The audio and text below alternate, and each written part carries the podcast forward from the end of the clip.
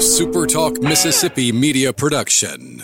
You're listening to Sports Talk Mississippi on demand, presented by Pearl River Resort. Escape to Choctaw, Mississippi and enjoy world class gaming, the Dancing Rabbit Golf Club, and Geyser Falls Water Park. Escape to Pearl River Resort. To the junction, in the grove, and to the top. This, this is Sports Talk Mississippi.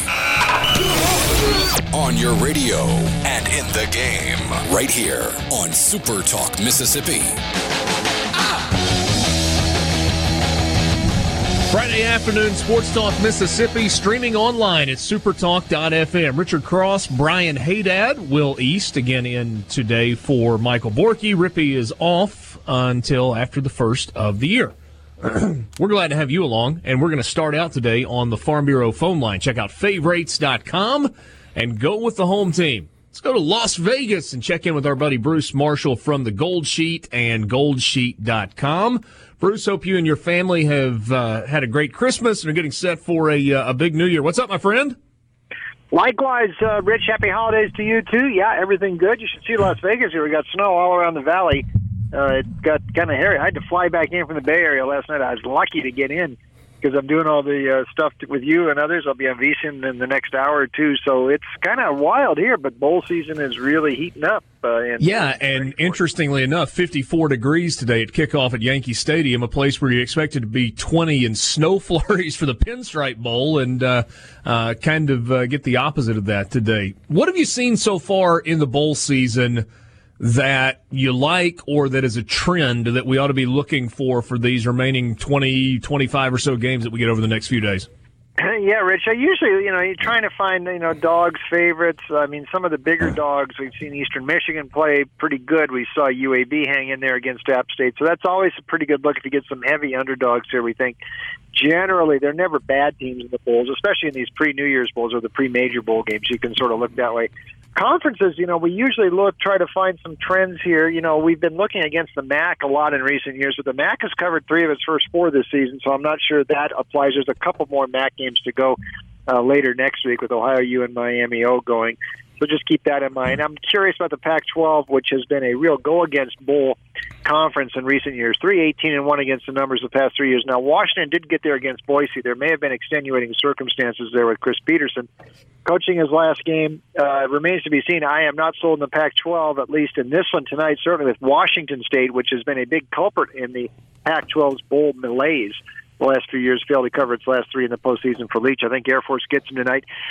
Here's the other note here. Now we'll we'll see. Air Force and Navy are both going uh, coming up here in the next few days. Air Force tonight. Uh, Service Academy teams 20 and nine, last 29, 34 and 14 versus the spread last 48 in bowls back to the early 80s. So that would wow. for Air Force and Navy. We haven't seen either of them yet, but just keep that in mind when those teams start to play their games.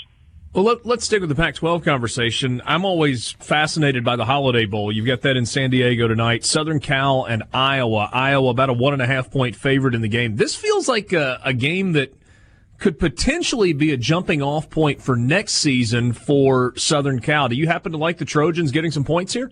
Uh, we thought this was tough. There's a case for SC tonight, and it just revolves around giving Kedon Slovis time to throw uh, and you know which UCLA gave him time to throw. Arizona, some of these teams down the stretch just couldn't pressure him, and he'll sit back there and pick you apart if you don't do it. Uh, we saw some teams, Oregon, BYU, Washington, were able to disrupt them. Okay, let's see if Iowa can do that tonight. I don't know the feeling at SC. A lot of people there are not happy that Clay Helton is being retained. Uh, this was sort of a power play by the new president AD, just not wanting the boosters to push them around that much. But they better be careful because the boosters are still pretty pretty powerful there. Uh, I think it reflected in the early signing and the recruiting. don't want to reach too far away from the bowl here, but SC really didn't do, do much at all in the recruiting. Teams are using that against Helton. But uh, you know, Kirk Ferentz, he's got to open this offense up tonight. Let his quarterback throw downfield. Nate Stanley's got an NFL arm. He's going to be drafted, but a very conservative offense. If they can open it up just a little bit, I think their defense does a better job against Slovis. We lean to Iowa a little. There'll be a lot of Iowa fans at San Diego tonight, so it'll be about a split crowd down there. We had a 31-26 Hawkeyes. Texas A&M a favorite tonight, four and a half point favorite against Oklahoma State. Chuba Hubbard closing in on 2,000 yards for the season. It's a great rushing attack. Um, you got to lean one way or the other here. Rich, uh, you know this number did drop a little bit, um, and uh, we like Texas A&M even this thing was at six and a half or seven. Chuba announced last week he's going to play in this game. He still might come out to the draft. I think he's using this as a sort of a you know a little measuring stick where he might go. Uh, but that was a little bit of a mystery for the Cowboys into last week at least. But he's going to be in there tonight, uh, and it might still be Dru Brown at quarterback, the Hawaii transfer. Played some this year. Uh, Sanders, the starter for most of the season, was hurt late, so they may go back to Brown tonight. I think the key here is A&M how it's going to respond after the LSU game which was at the end of a brutal schedule stretch. They really gave it their all the week before against Georgia. Had nothing in the tank for LSU. We saw Jimbo last year in this spot uh, against uh, NC State after another you know tough regular season. Though they did win that last game with LSU a year ago, really took out frustrations on NC State. This will be a tougher game against Oak State, but it is in uh, Houston, so uh, you're going to get a lot of A&M fans there. And I, I think Kellen Mond bounces back. 35-23, we took A&M and Jimbo although those Aggie X's, I mean, they don't want to play in the Texas or the Belk Bowl. They want a playoff berth, so he'll start feeling pressure next year. But this is sort of the first game for 2020 for uh, Jimbo, I think. One of the uh, the great traditions, the Cotton Bowl Classic, and uh, a little bit different matchup this year with Memphis as the highest rated Group of Five team, ranked 17th in the country, only one loss, kind of a fluky loss to Temple back in the middle of the season. Penn State went 10 and 2 this year. The Nittany Lions a seven point favorite. Obviously, Mike Norvell is now in Tallahassee, but they kept a lot of the staff together. What do you think with Memphis and Penn State tomorrow? With Penn State as a touchdown favorite.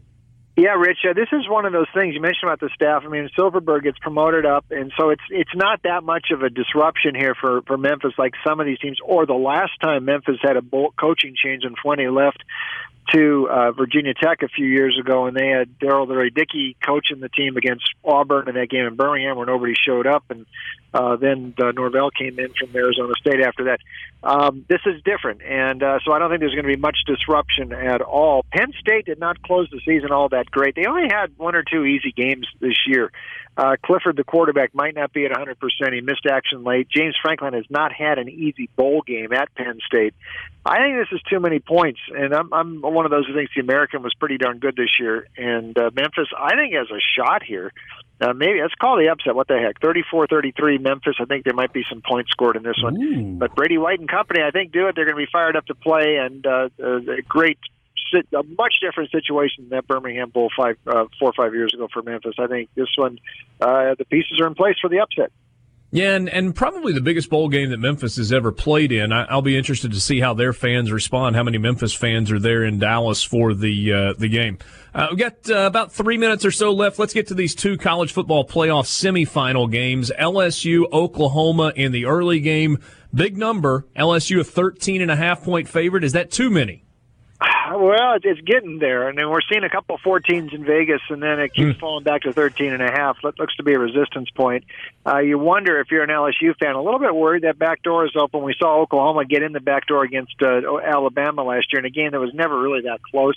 But when you're talking about two touchdowns or so, it was a little bit more than that last year. You're, you got to worry about late score. Could be sitting 45-28 with five minutes left, and here comes Oklahoma downfield to score and breaks the spread uh, capable of doing that with Jalen Hurts. I think the suspensions, especially Perkins, their defensive end, best pass rusher in a pass rush that was sort of upgraded this year for Oklahoma. 35 sacks. That's one thing uh, Alex Grinch did better with this defense uh, than a year ago uh, at Oklahoma. But I think they're going to be chasing the game the whole way. Without your top pass rusher, they got to compensate. And Joe Burrow throws so well in progression. And I think LSU just gets ahead and maintains this margin and maybe stretches it a bit at the end. 45-28, we do think it'll land on, or right around there, about 17. I think we're going to give LSU a shot here, so that's our forecast uh, in this one in Atlanta. Bruce, is the fact that LSU really never had an off day, uh, and I don't mean an open date. I'm talking about they just kind of played at a pretty high level all season long. Does that factor in here? Yeah, but it bodes well for them, sure, uh, certainly. Although you, you'd think you'd get Oklahoma's best shot here as well, but you know, you just, I mean, when you can go into Alabama like that and just sort of take apart the Crimson Tide, and, and I don't think that game was quite as close as that score suggested. And doing what they did, they won big games away from home uh, this season. They went through that SEC schedule tough. They had to go to Texas and win. So you're right, they were pretty sharp, and they seem to be getting better as the season went on. How about that Georgia game too? Another one that was away from Baton Rouge, and they won big in this same yep. stadium uh, four weeks ago. So yeah, I think that a lot of that makes sense for uh, LSU. A lot of people think the game of the bowl season is the one that's going to happen in Glendale tomorrow night. Clemson undefeated at 13 and 0, Ohio State undefeated at 13 and 0. Clemson, the reigning national champs, a 2-point favorite. What do we do with this one? Yeah, I, I think we're going Dabo again here, and we just our default reaction with them is always go back to Dabo and the Bulls. I mean, look at this record. You know, the last what seven years or so, he's beaten Ohio State twice. He's beaten Alabama twice. He's beaten Oklahoma twice. He's beaten LSU. He's beaten Notre Dame. I mean, who else is there in a who's who of a list to beat? And the Bulls, the only point spread lost the last ten for Dabo in postseason was that game where Kelly Bryant was just a bit overmatched against Alabama uh, two years ago. I think this is going to look a lot like last year, and I don't buy. Listen, they they took care of A and M early in the season. I know the AACC was down, but I hear this every year about Clemson. I mean, they've proven they can play with the best in the country. I don't think Justin Fields is quite 100%. That's what Ohio State people are telling us. He didn't look 100% against the Wisconsin in the Big Ten title game. So I think there's a real chance that uh, he's not quite there. And and what Ohio State had a few years ago when you had the win against Alabama and the win against Oregon was team speed thanks to Zeke. A couple of years ago, Alabama and Oregon couldn't handle him. Dobbins is a really good back, but he's not Zeke. And I think this team speed thing Clemson has over Ohio State. The Buckeyes haven't seen anything like this this season. Nothing like that in the Big Ten, and that's going to be the determining factor. 38-28, Trevor Lawrence and the Tigers, and it's going to be an all Tiger final, we think, in a couple weeks down in New Orleans. I like it. Bruce, you're the best. Happy New Year. We'll talk to you soon. Happy New Year, Rich. Thanks. Bruce Marshall from the Gold Sheet at goldsheet.com. Sports Talk Mississippi. Sports. Sports. On your radio and in the game. Super Talk Mississippi.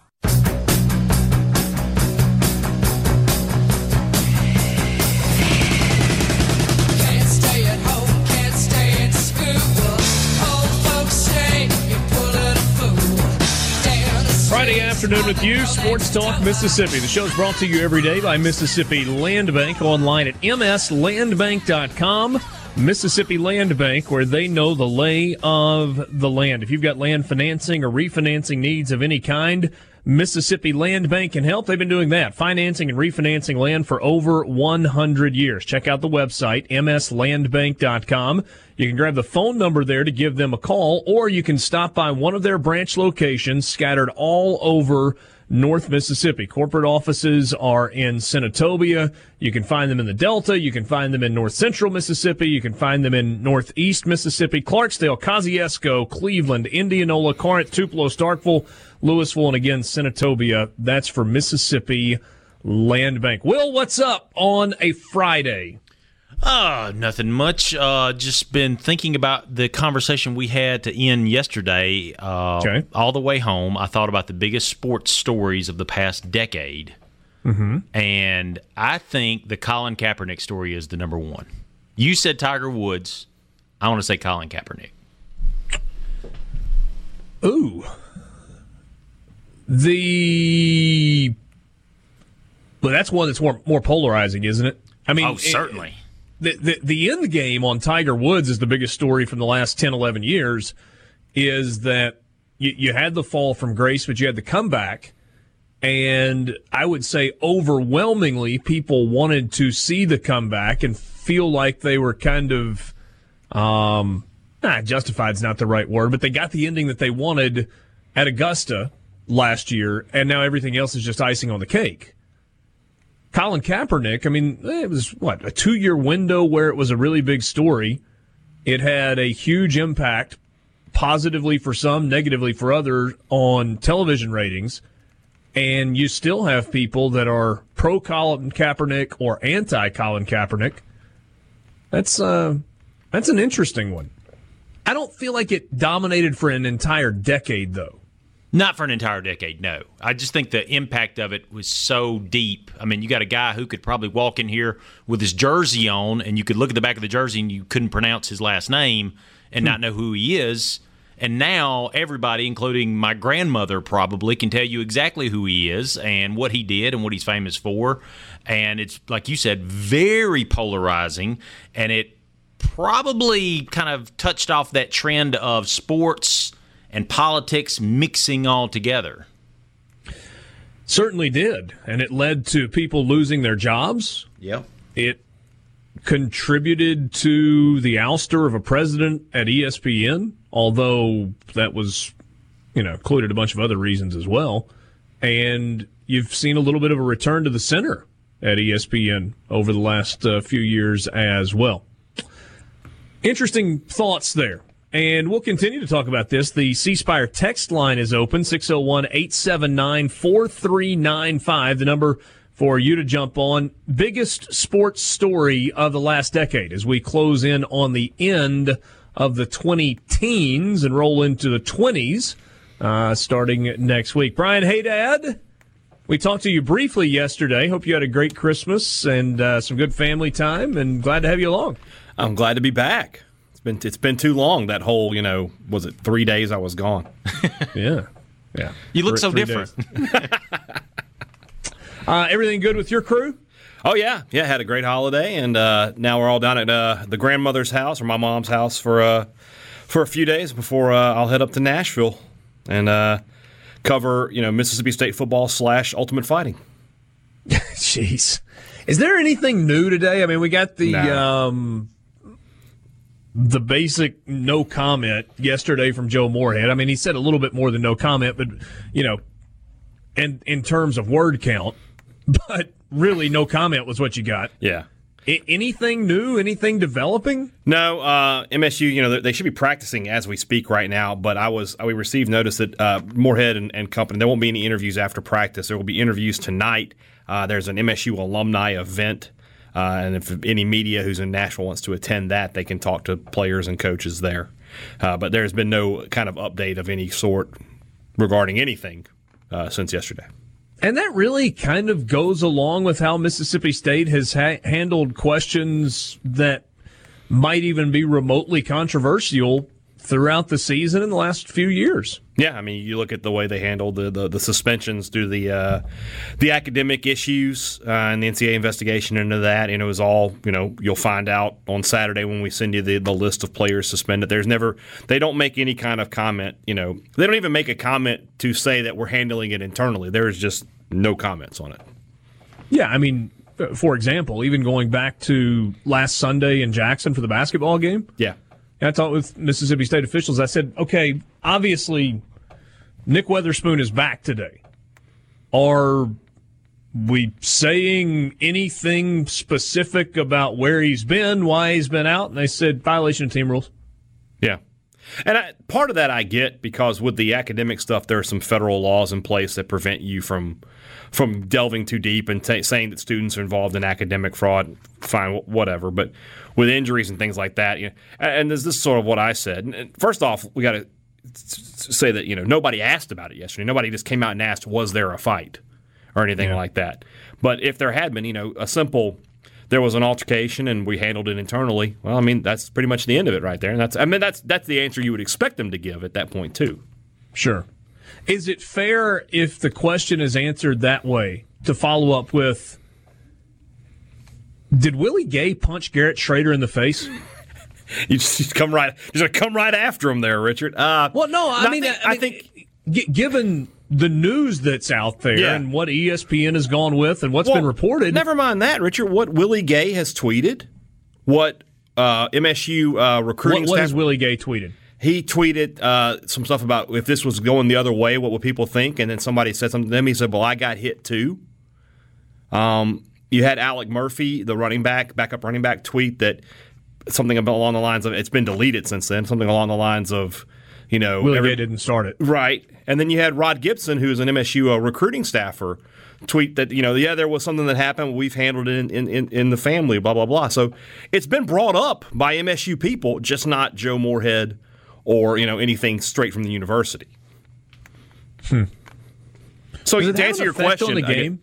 just to just go back, just to answer your question, there's a way to phrase it a little differently, maybe a little softer, but yes, you could ask that question and be completely fair. Yeah, no, I, I- completely get that. And generally speaking, if I were asking a question, I would ask it in a different way. But doesn't there come to a uh, come a point where you just get nothing and you get nothing and you get nothing, and it's like we're all talking into a into a cloud and nobody's saying anything that you go, hold on a second, this is out there all over the place. Right. Did Willie Gay break Garrett Shrader's orbital bone? Yeah, there's a way to get there. Yeah, Uh, So- t- to answer your next question, you asked about does it affect the game? I mean, obviously having Stevens rather than Shrader may change your game plan a little bit. Um, you might try a little bit more with the passing game, which is not a, what MSU's game plan should be, in my opinion. They should really be focused on the running game against a really weak Louisville defense on the ground. Um, but you know, I don't think it makes. I, I don't think it makes a huge difference other than it's a distraction. You know, so it becomes a question of does the team sort of rally around each other, and you know, when all this negativity is going on on the outside, you know, you hear coaches talk about this all the time. Negativity on the outside can maybe lead to positive on the inside, or does it become a distraction and you have you know players who are with Willie and players who are with Garrett and goes that way. The beginning of the season, let's rewind all the way back to the beginning of the year. Tommy Stevens came in and in a very short amount of time seemingly won the team over to the point that he was named a captain. Yeah, And we talked about that a lot. Uh, obviously, there are good relationships there with teammates. And I thought it said a lot about the leadership skills that are necessary to play quarterback and lead a team for a guy to be able to come in and in that amount of time kind of solidify himself into that role. Garrett Shrader has now been in the program for a couple of years and is expected to be the starter a year from now. Can he get to that leadership spot when this is kind of lingering out there? That's a good question. Um, I think he can, but he's got you know when he gets back to to the team, and you know he's supposed to be with them this week at some point uh, before the bowl game. You know he's got to. If there are any you know lingering bad feelings, he's got to he's got to you know do his best to put those away on his part. He has to reach out to his teammates and you know let them know that look we're going to put all this behind us and move forward. And then going into spring practice, he just has to you know show that he's he's a leader and that he's going to uh, that he's that he's going to uh, to move forward from this. Wait, what, what were you what were you toying with saying No, that no, made no. yourself laugh? No, it's not. It's not that I. Nothing I was going to say. Ah. Fair enough. Fair enough. C Spire text line is open 601 879 4395. Some of you chiming in with what you think the biggest stories in sports of the decade are. This was from Roger in Rienzi. He said, uh, not sure of the year, death of Dale. I think he's talking about Earnhardt or cheating Armstrong. I, I think both of those were earlier than just the past 10 years. Sports Talk Mississippi in the Renaissance Bank studio. We'll be right back.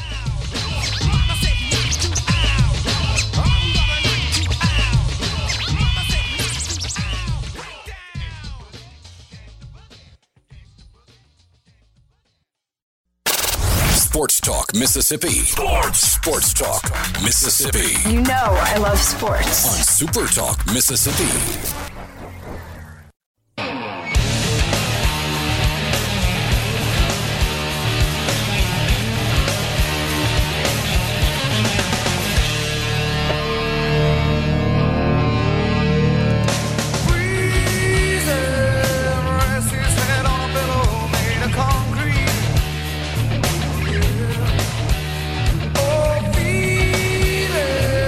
Talk Mississippi with you. Bowl season rolling on, and earlier today, whoo boy, uh, you'll forgive the uh, alliter- uh, the um, well, whatever. North Carolina stomped their Tar Heel all over Temple, fifty-five to thirteen. Sam Howell, freshman quarterback for UNC that had a big year, was twenty-five of thirty-four. 294 yards and three touchdowns. And Mack Brown's season, uh, first season back in college football coaching, ends at seven and six with a bowl win over a Temple team that was eight and four coming in. Shout out to Phil Longo, getting it done. Well, what do you think of no, of North Carolina this year? They're obviously better than we thought they were going to be. You know, I remember going back to the first week of the season. I thought they would beat South Carolina, but that was more about I didn't think South Carolina was very good. Um, but I mean, you, you're go to a bowl game after a really you know they had a nice bounce back from a season ago. You got an exciting true freshman quarterback. Mack Brown's got a reputation as a good recruiter. I don't know that they're going to get back and you know start challenging Clemson at the top of the ACC, but they can be a solid a solid program going forward. I saw this on Twitter earlier. David Hale, who covers college football for ESPN, tweeted earlier today. Let's see here. Scroll back to it. Um, why should we be very high on UNC next year? There are eight Power Five teams that haven't lost a game by more than a touchdown this season. Those eight teams Baylor, Clemson, LSU, North Carolina, Oregon, Ohio State, Oklahoma, and Alabama. UNC has six total losses. The other seven in that group have lost a combined seven games. Just kind of crazy. Yeah, that's that's a that's a very very deep dive kind of stat. I like it. So he follows up with what does losing six games by less than a touchdown mean? Well, since 2010, there have been 42 FBS teams lose five or more games by seven or fewer points in a season. Half of those teams improved by at least three wins the following year, which would mean a 10 win season for North Carolina next year. He also says of that group, seven teams lost at least six games by a touchdown or less, as North Carolina did. All improved the next year. The average improvement was 3.8 wins. That would be pushing an 11 win season for UNC next year. Yeah. North Carolina loses just five seniors, or they had just five seniors getting regular snaps this year, and they lose just one senior on offense while bringing back the best freshman quarterback in the country. And then there's Phil Longo. There's a lot to be excited about there. And like I said, that you know, Mack Brown is a, is a guy who's going to recruit well. You would think, you know, that North Carolina that they're in that area with Clemson where you're you know five hours away basically from hundreds of quality high school football players. So no, no, there's no reason you know for them not to be good. They they are a program that we've talked about like what's the ceiling for State and Ole Miss, and we think okay if they can average seven eight wins a year, that's good. There's no reason for North Carolina to be not be a team that you could average eight or nine wins a year, and you can have that year where you jump up and maybe challenge. You know, you think about Sam Howell. Okay, his junior year, if you've surrounded him with enough talent, you should be able to make a play for the ACC championship because you have the the biggest part of the puzzle right there, and that's a good quarterback. D- division championship. I guess, yeah. I mean, you don't really think they can compete with Clemson for the In league two- title. Well, I do you? mean, in two years, who knows? You never know. Trevor Lawrence. Yeah, I mean, sure, Lawrence would be gone at that point. Yeah. So yeah, you're You talking know about. what Clemson just signed, right? Well, I'm sure, yeah, but I'm just saying that, No, number one quarterback in the country. and that's fine. But you're talking about that would be his his what his redshirt freshman year or something like that. I mean, you just don't. It's one game. What was the score of the Clemson North Carolina game this year? They lost by like one, Uh, right? Yes, it was. Uh, there was a, a two point conversion attempt at the end of the game. There's no that, reason to uh, think that in two years you couldn't have a North Carolina team that's ready to challenge for an ACC championship. I have to believe that given the opportunity, North Carolina would like to go back and perhaps run a different play than what they ran to try and win it in regulation. Oh yeah, that was one of the worst play calls of the season. Yeah, It was like option to the short side of the field. It's not it was, good. It was not good. Yeah. a shootout happening at Yankee Stadium right now. It's uh, bowl game number two of the day. Wake Forest leading 21 17 over Michigan State. There are a lot of people that thought Michigan State might not score 17 points in the entire game. Yeah.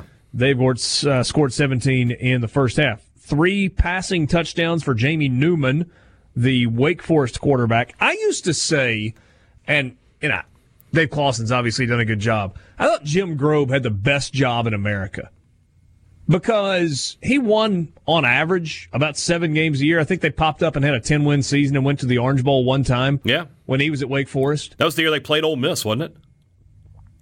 Uh, Yeah, Ole Miss has had a knack for scheduling non-conference Power Five teams in their window of being the Enjoy best they've Baylor next two year. decades. Yeah, exactly. Yeah, exactly. Baylor next year. Uh, home and home with Wyoming when Wyoming was Yeah. better than most years. Yeah, Home and home with Missouri when Missouri was still in the Big 12. yeah. When Chase Daniel was the quarterback. Not good. Poor timing. Just unlucky. Poor timing. Yeah. Um, but Jim Grobe was making like, and this was a lot of money at the time. It's still a lot of money to all of us, not necessarily a lot of money in coaching circles, but he was making $3 million a year coaching at a small private school in a beautiful part of North Carolina with seemingly no pressure. They're winning enough to keep everybody happy, had nice facilities. Yeah, anyway, seemed like a, uh, a good gig. Um, and Dave Clawson is, uh, has won there pretty well also. Yeah. Oklahoma State and Texas A&M tonight. You you heard what Bruce Marshall said about this game. Chuba Hubbard says he's playing in the game. At least for now, looks like he's going to come back next season. Texas A&M. Last time we saw them, they gave up 326 points to LSU in a loss. Actually got beat 50 to seven in that game. You like A&M tonight? Ooh, I don't know that I do. I just, I just don't like A and M. I just don't. I just don't that they were they were under they underachieved big time this year. I Just thought not a fan of teams with maroon as their primary color, or what? it's just so hideous. No, uh, I, I just watching them this year, they were just not a fun team to watch. You know, I felt like they were just going through the motions the whole year. Um, I mean, they played a really tough schedule, but they didn't really. They didn't have a game like we were just talking about with North Carolina and Clemson. They didn't have a game where you thought, "Well, they, this could be the one where they pull this huge upset." Uh, and of course, they lost, you know, to uh, to Auburn as well. So, I mean, we're two years in, and, and and I'm not trying to judge anything too quickly, but the early returns on this $75 million aren't great. do you look more at recruiting rankings over the last two seasons since he's been hired than you do win loss record? I mean, if you're an A&M fan, that's what you're doing, but it's not like Sumlin recruited like a chump. He, he got good classes in there. His problem was the guys transferring out. You know, can you hold on to them? But I, A&M will probably win, but it won't be anything impressive. Texas A&M hired Jimbo Fisher to win them a national championship. That's that's seems unlikely. I don't think it's going to happen. Yeah, I, I mean, I'm gonna I'm gonna call it a hot take if you want. I am of the belief that LSU has uncracked, unlocked the safe. They've cracked the code, and they are about to go. Do you mean literally or figuratively? maybe a little bit of both in terms of what they're going to be paying for their their their coaching staff? oh, I thought you meant for their roster. I'm not. I I- I don't know what you're talking about. They run an honest program. Uh, They don't. I'm just hey hey hey. But no, neither does anybody else. Nobody does. But well, my point I'm trying to make is I think that we are seeing the the first the opening days of LSU and, and sort of Alabama passing the baton. It's going to be LSU's time on top for the next few seasons. Except for the fact that they got to replace Joe Burrow. Do we have time for another hot take? I won't be totally surprised if if it's the system down there. If it's Brady and all those guys. I mean, they have the great talent around Burrow. He had a great season, but look at what's the difference between this year and last year? It's Joe Brady, right? Everything else was the same last year, and Burrow wasn't Well, that good. Yes, but the the other difference in this year and last year is 54% completion versus 80% completion. Right, right. But what changed on that offense? Not Burrow, not his receivers. They were there last year. Yes, I get what you're saying. We We'll got to have more time on this, and we'll continue to talk about it when we come back. Sports Talk Mississippi in the Renaissance Bank studio. Hayden, returning at the end of the year to his anti Joe Burrow stance. More coming up.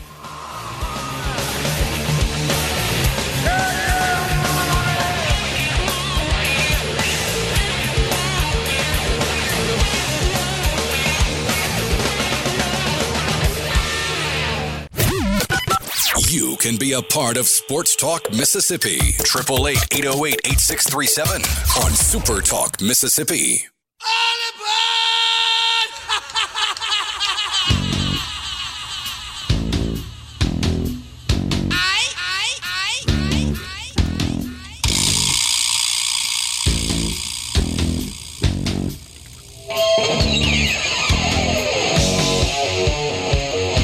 Mississippi with you, streaming online at supertalk.fm. Brian Hayden began the college football season by saying, Yeah, Joe Burrow not very good.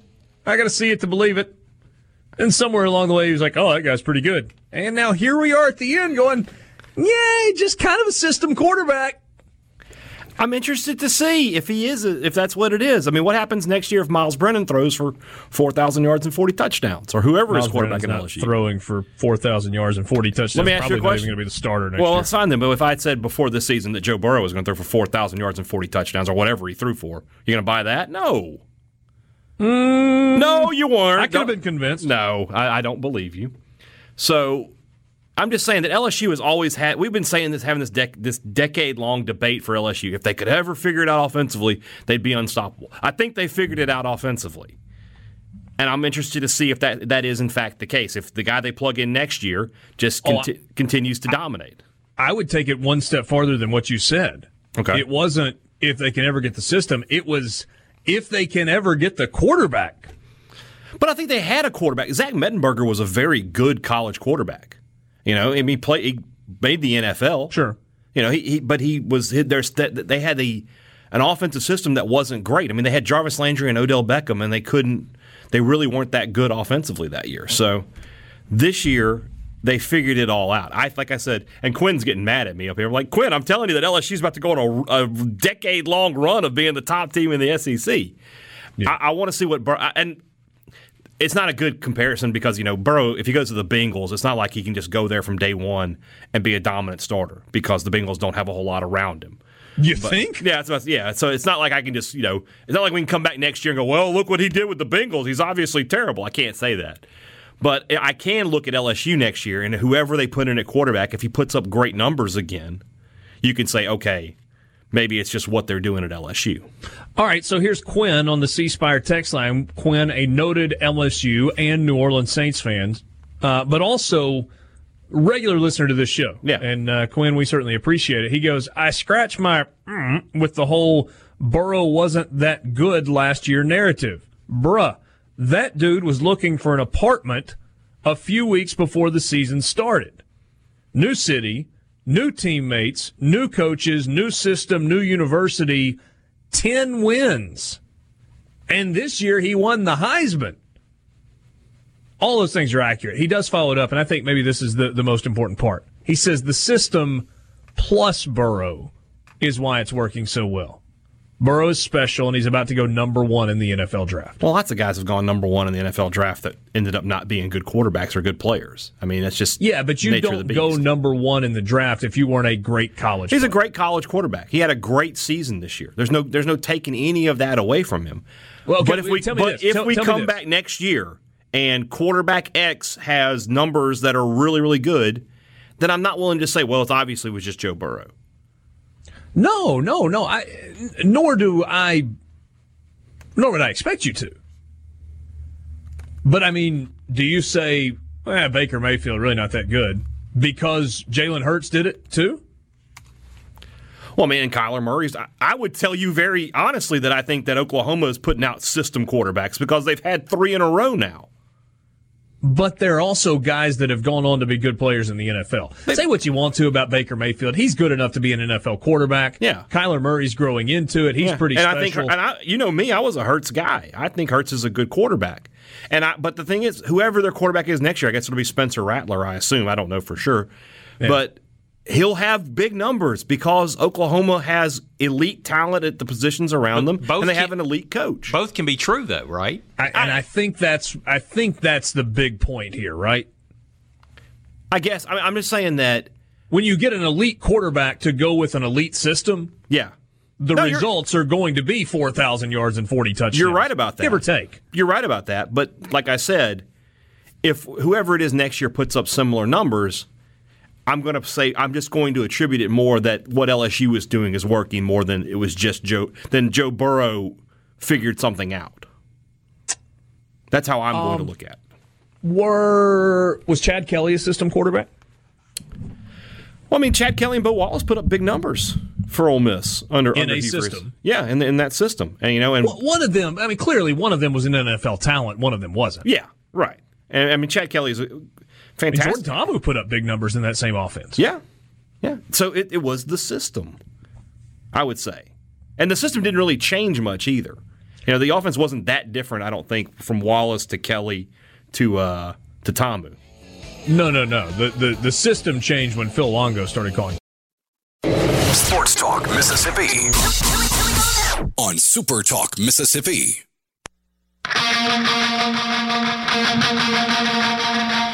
Oh, Back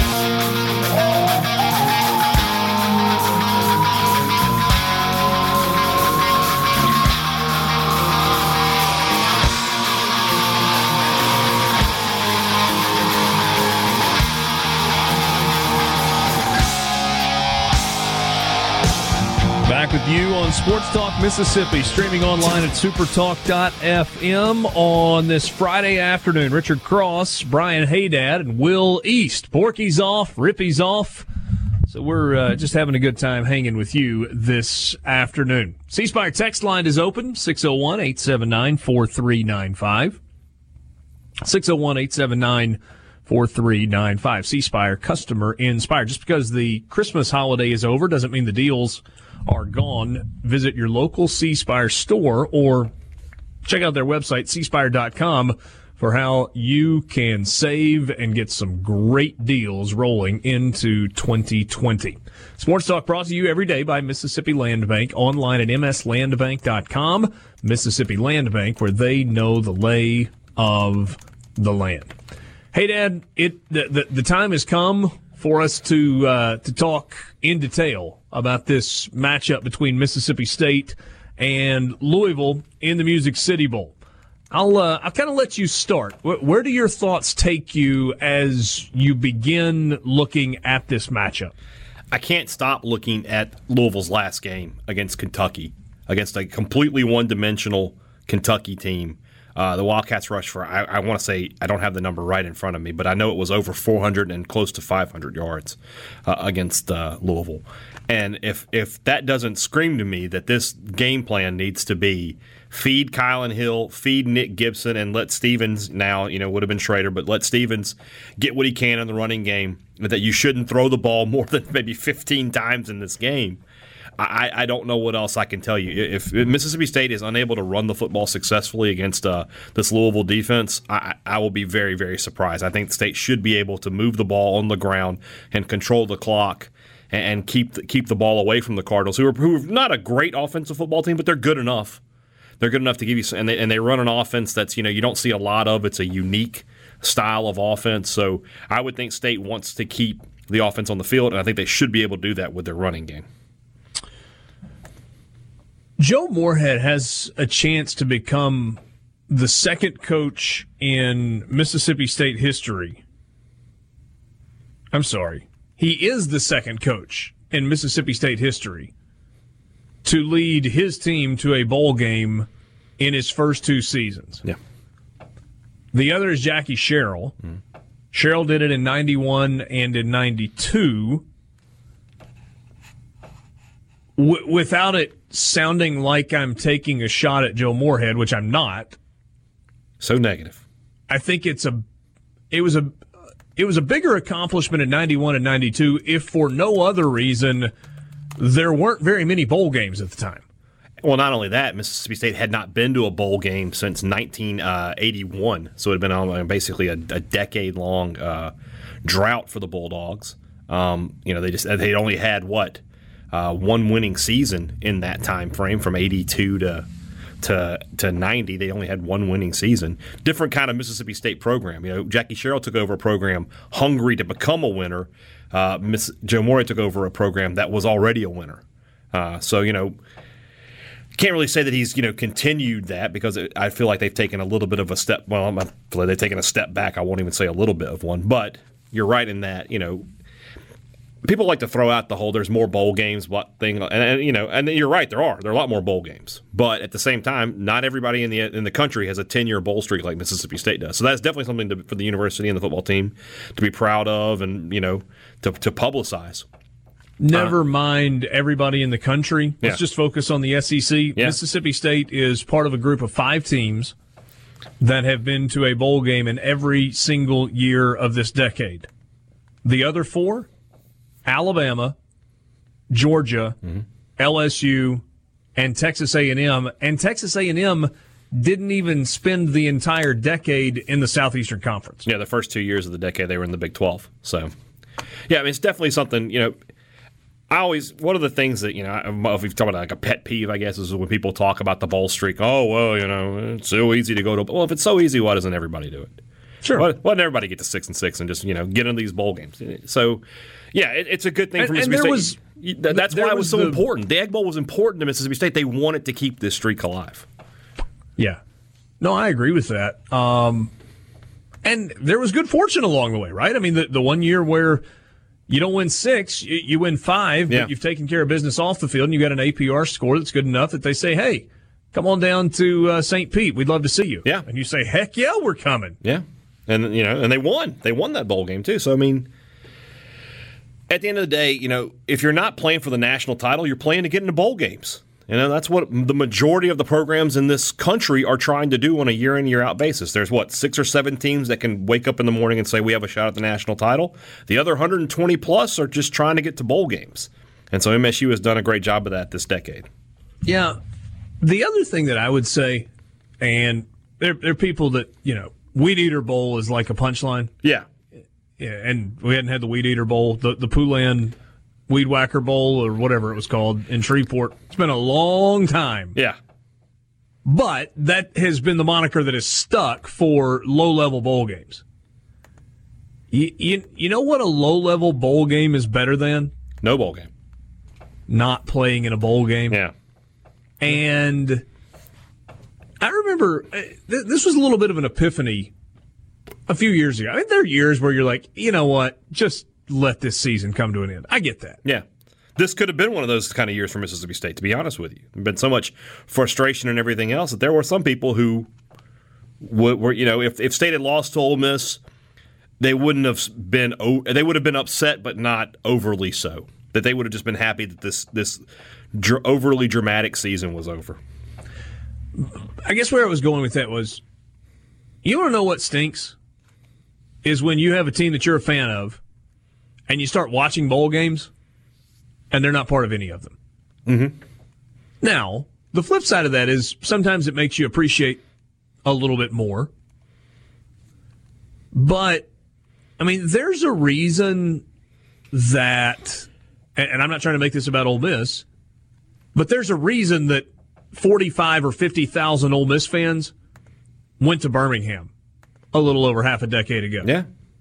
It was because they were dying for postseason anything because it had been a while. Yeah.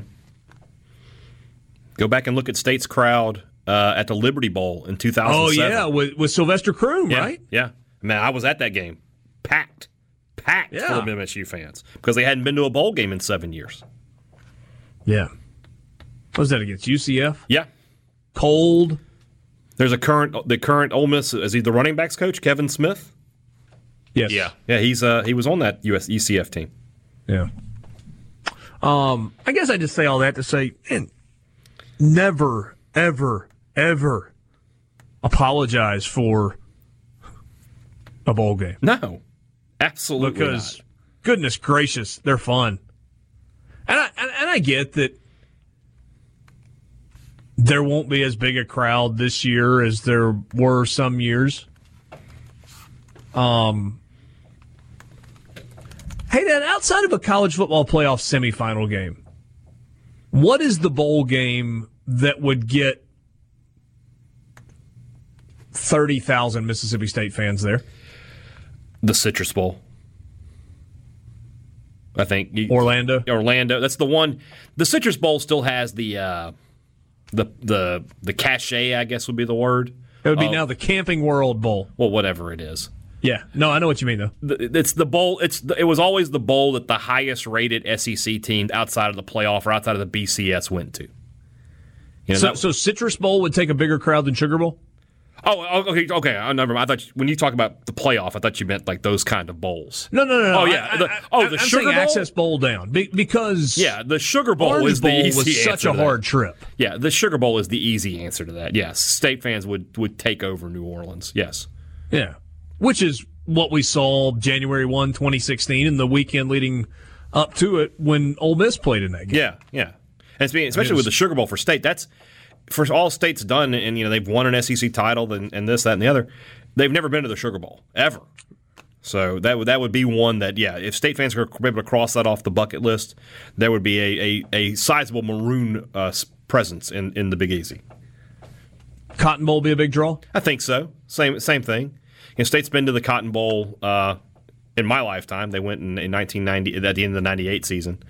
Played Texas. played right? Texas and got run over by Ricky Williams in his uh, his final game as a Longhorn. Uh, but yeah, now especially out at Jerry World, yeah, that would be a huge draw, but not as big as, as the Sugar Bowl would be. Yeah. Yeah. You know, bowl games are fun, but good gracious, big bowl games are fun. Or, or, or that's a different level of fun. Yeah, It, it's it's the that's the level of fun where everybody looks at it and goes, "Man, this is an expensive trip." I know we just had Christmas. Yeah, I'll figure out how to pay for it later. Not missing this one. Just Yeah. gonna go, yeah, and then you never really regret doing it. no. Sports Talk Mississippi with you in the Renaissance Bank studio. Renaissance Bank, understanding you.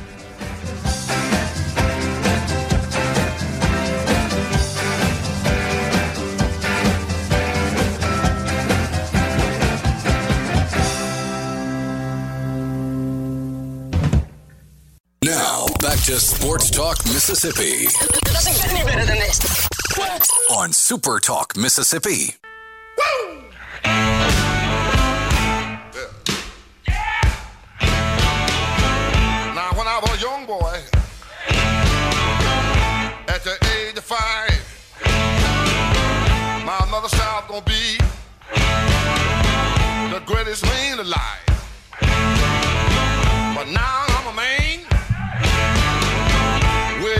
21. I want you to me, baby. Sports Talk Mississippi with you, streaming online at supertalk.fm. Glad to have you along on this Friday afternoon. Weekend just around the corner. Fun weekend, too. You got, what, four or five bowl games today. And then tomorrow, you got the Cotton Bowl to start the day. And you have, after the Cotton Bowl, what is it? Oh goodness, I scrolled away from it. Notre Dame, Iowa State in Orlando, the game that uh, Hayden was talking about just a second ago. I don't know that that does much for you. Those two are both playing at the same time. You're going to watch more of Memphis, Penn State, or But Notre that's not Dame, that's Iowa not the State. Citrus Bowl though. The Citrus Bowl this year is Alabama and Michigan. It's You're the right. v, isn't it the VRBO Bowl? That's right. Okay. that's right. I was sitting here thinking the whole time. No. I forgot that there were multiple. It's Yeah. a Camping World Stadium, Yeah, yeah, yeah. but this is what you had. It was like the Champ Sports Bowl. Yeah, yeah, yeah. few years ago. Okay. Okay. But yes. The game Alabama's in, that's the one I was talking about. Yes, Alabama, Michigan. Yeah. There you go. Good point. I assume you're watching more of Memphis Penn State than you are Notre Dame Iowa State. Fair. Although, you know, I am Catholic, so I will have to at least check in on Notre Dame. Have you read uh, Ryan McGee's Rudy Ruettiger story yet? No, is there a new one out? I haven't checked. Yes. Is it call him out for being a fraud? Uh no, it's kind of like the Facebook relationship status. It's complicated. Okay, I'll check it out. You you you've piqued my curiosity. Yeah. Um, did you know Rudy Ruettiger once gave Elvis a Notre Dame boxing T-shirt? I didn't know that. No. There you go. I reached out to Ryan, but it was very short notice, so it may be next week before we're able to talk to him. One of my favorite people at ESPN. Yeah. Uh, great storyteller and uh, really neat story here. So hopefully we'll talk to Ryan about that. Maybe check the story out over the weekend. It's on ESPN.com. The uh, the story is titled "The Story of Notre Dame Icon Rudy Ruettiger." It's almost too good to be true. I can buy Does that pique your interest? Yeah, it does. There you go. C Spire text lines open 601 879 4395. 601 879 4395. Um, Two college football playoff semifinal games tomorrow. My vantage point for one of them is going to be interesting. Hayden. Where's that going to be? I'm going to watch LSU Oklahoma from Baton Rouge. Oh, yes. That will be exciting. The question is do I go somewhere to watch it? I'm bellying up at the chimes if I'm you, man. That would be your spot. Oh, yeah. So just like the hotel, restaurant, bar, probably that's boring. That's boring. Yeah, go go to a, go go into town. Yeah, the chimes is right there by campus too. So yeah, definitely that's where I would go. Do you know who I'll be watching the game with? Who? Andy Kennedy. That'll be fun. Does that mean absolutely go to the chimes? Now for sure we're going to the chimes. Yeah. I may get in the car. It's not that We've far. got, uh, not that far from got Vicksburg. LSU Liberty on Sunday at twelve thirty. That's a good game too. Get to see the Flames. Yeah, LSU's dropped two in a row, and Liberty's one of three undefeateds in the country. Yeah. Not that. Yes, I would definitely go to a bar with Andy Kennedy and watch that game. That you couldn't talk me out of that. Yeah. So uh, we'll we'll see. Oklahoma, LSU, and then Clemson, Ohio State. I'll be watching it with some LSU fans, so I'm excited. Will you? Yeah, my, my, my cousins are here. My family is sort of half, sort of down the middle, state LSU. Mm-hmm. And uh, I, I, you know, I don't get to watch the games with fans, let alone fans of other teams, very often. So Yeah. I'm excited, and I, I, I think LSU is going to win and probably win pretty easily. I just want Oklahoma to come out strong, so those guys will be uncomfortable for like a quarter or two, just so I can watch them squirm. Hey, speaking of squirming, Chelsea got blasted yesterday. What happened there? That was awful. One of the worst games. They, they, they can't beat these bad teams. They've lost uh, four of their last five to like bottom of the table teams. I don't know what's going on. Great game today, though. Great game between Wolves and Man City. Wolves came back to win three two. They were down two 0 in the uh, late in the second uh, second half. Did I see that Liverpool is undefeated in its last 35 matches? That sounds about right. They haven't lost this year. They've only they have one draw, I think. They they they've won unless unless they they just they would have to put together an all time choke job, which they've done in the past. I mean, it only takes one, right? Once you get to the playoffs? What do you I mean, mean? it's not like best two out of three. There is no playoffs. Oh, it's it's either you win the regular season and you win it all, or you don't. Right. The regular season is the playoffs. Well, now that kind of throws a monkey wrench in the whole greatest regular season in all of sports crowd, doesn't it? Yeah. Yeah, you have to. Yeah, there is no playoff for the uh, for the EPL. It's whoever has the best record at the end, of, and it's a round robin. You play everybody at home and away, and whoever has the best record at the end is the winner. How many teams in the Premier League? Uh, Twenty. So it's a 40 match season. Uh, 38. 38. 30, yeah. Sorry. Yeah. A 38 match season. Yeah, it lasts That- that- starts in late August and, and it'll wrap up in uh, in May because they have they have breaks for international play and things like that. So it goes August to May. So they play good weather, bad weather, hot, cold. Oh yeah, they'll in play out in the snow, out in the rain. Yeah, You, you get all of it. yeah, yeah. The best ones are when it's really cold, though, right? Kind of rainy. Oh yeah, because then because then it's it's tough to defend. You know, you just get guys sliding all over the field. Might see a, a three three points on the board, you know, that type of thing. Listen to him in there. The game today was three to two. What do you want? Jeez, that's a shootout. It was, yeah. By the way, Wake Forest leading 21 20 over Michigan State. 11 17 to go in quarter number three. Twenty points So- for Michigan State. Wow. Yeah, it's uh, maybe a little more than you thought would uh, would be the case. So let, let, let's stick with Mississippi State for a second, getting ready for Louisville.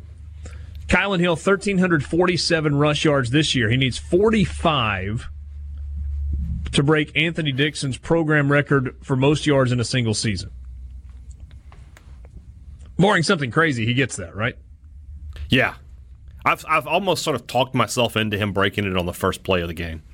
I just feel like a, a big run's going to happen. He's going to get it out of the way. If he breaks the record, will he be done for the day?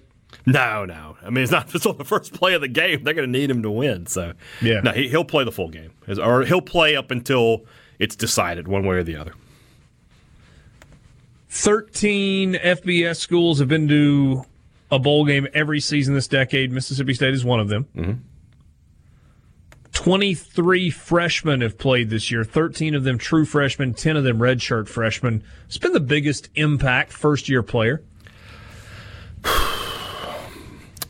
The two corners, probably Martin Emerson and Jarrian Jones, and those guys are probably likely to start in this game. You know, Mari Smitherman's been out since I, uh, I think he he was out since the uh, the LSU game was his last game, and then obviously Cam Dantzler's not playing.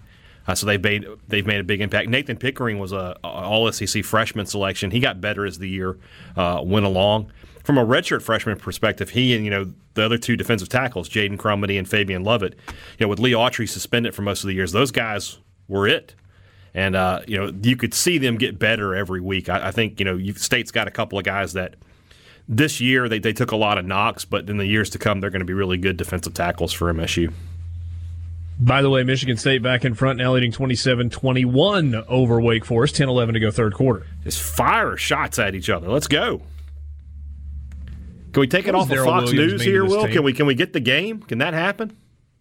You just got to change the channel, man. Is there is it? Yeah, oh, there's a remote there's right this here. thing called a remote. I didn't know if this was you know legal or not. I don't want to get in trouble. I don't normally sit in the big chair here. Well, so. don't take it off your pretty picture up there. okay. What does Daryl Williams mean to this team? Uh, he's the probably the, the the true leader of the of the team offensively. Uh, he is the guy who you know he comes talks to the media every game. He he always talks about you know every time we talk to Daryl Williams, he's he talks positively. We're trying to get better. We're going to do whatever we have to do. We don't give up. We don't quit. I, I like talking to Daryl Williams. I think he's a guy who'll be a good pro. Uh, he'll be you know he had big shoes to step into. Elgton Jenkins was fantastic last year, and he's fantastic this year as, as a pro. Uh, and, but I think he's done a great job, and he'll be a guy who can uh, can can continue that MSU tradition of linemen at the next level. Big shoes to fill next year. Who will slide into that spot next year? If I had to guess today, Cole Smith, the LSU transfer, would be the starting center next year. Sat out this year? Yeah. Sports Talk Mississippi, streaming online at supertalk.fm. More coming up with you in the Renaissance Bank studio. Renaissance Bank, understanding you.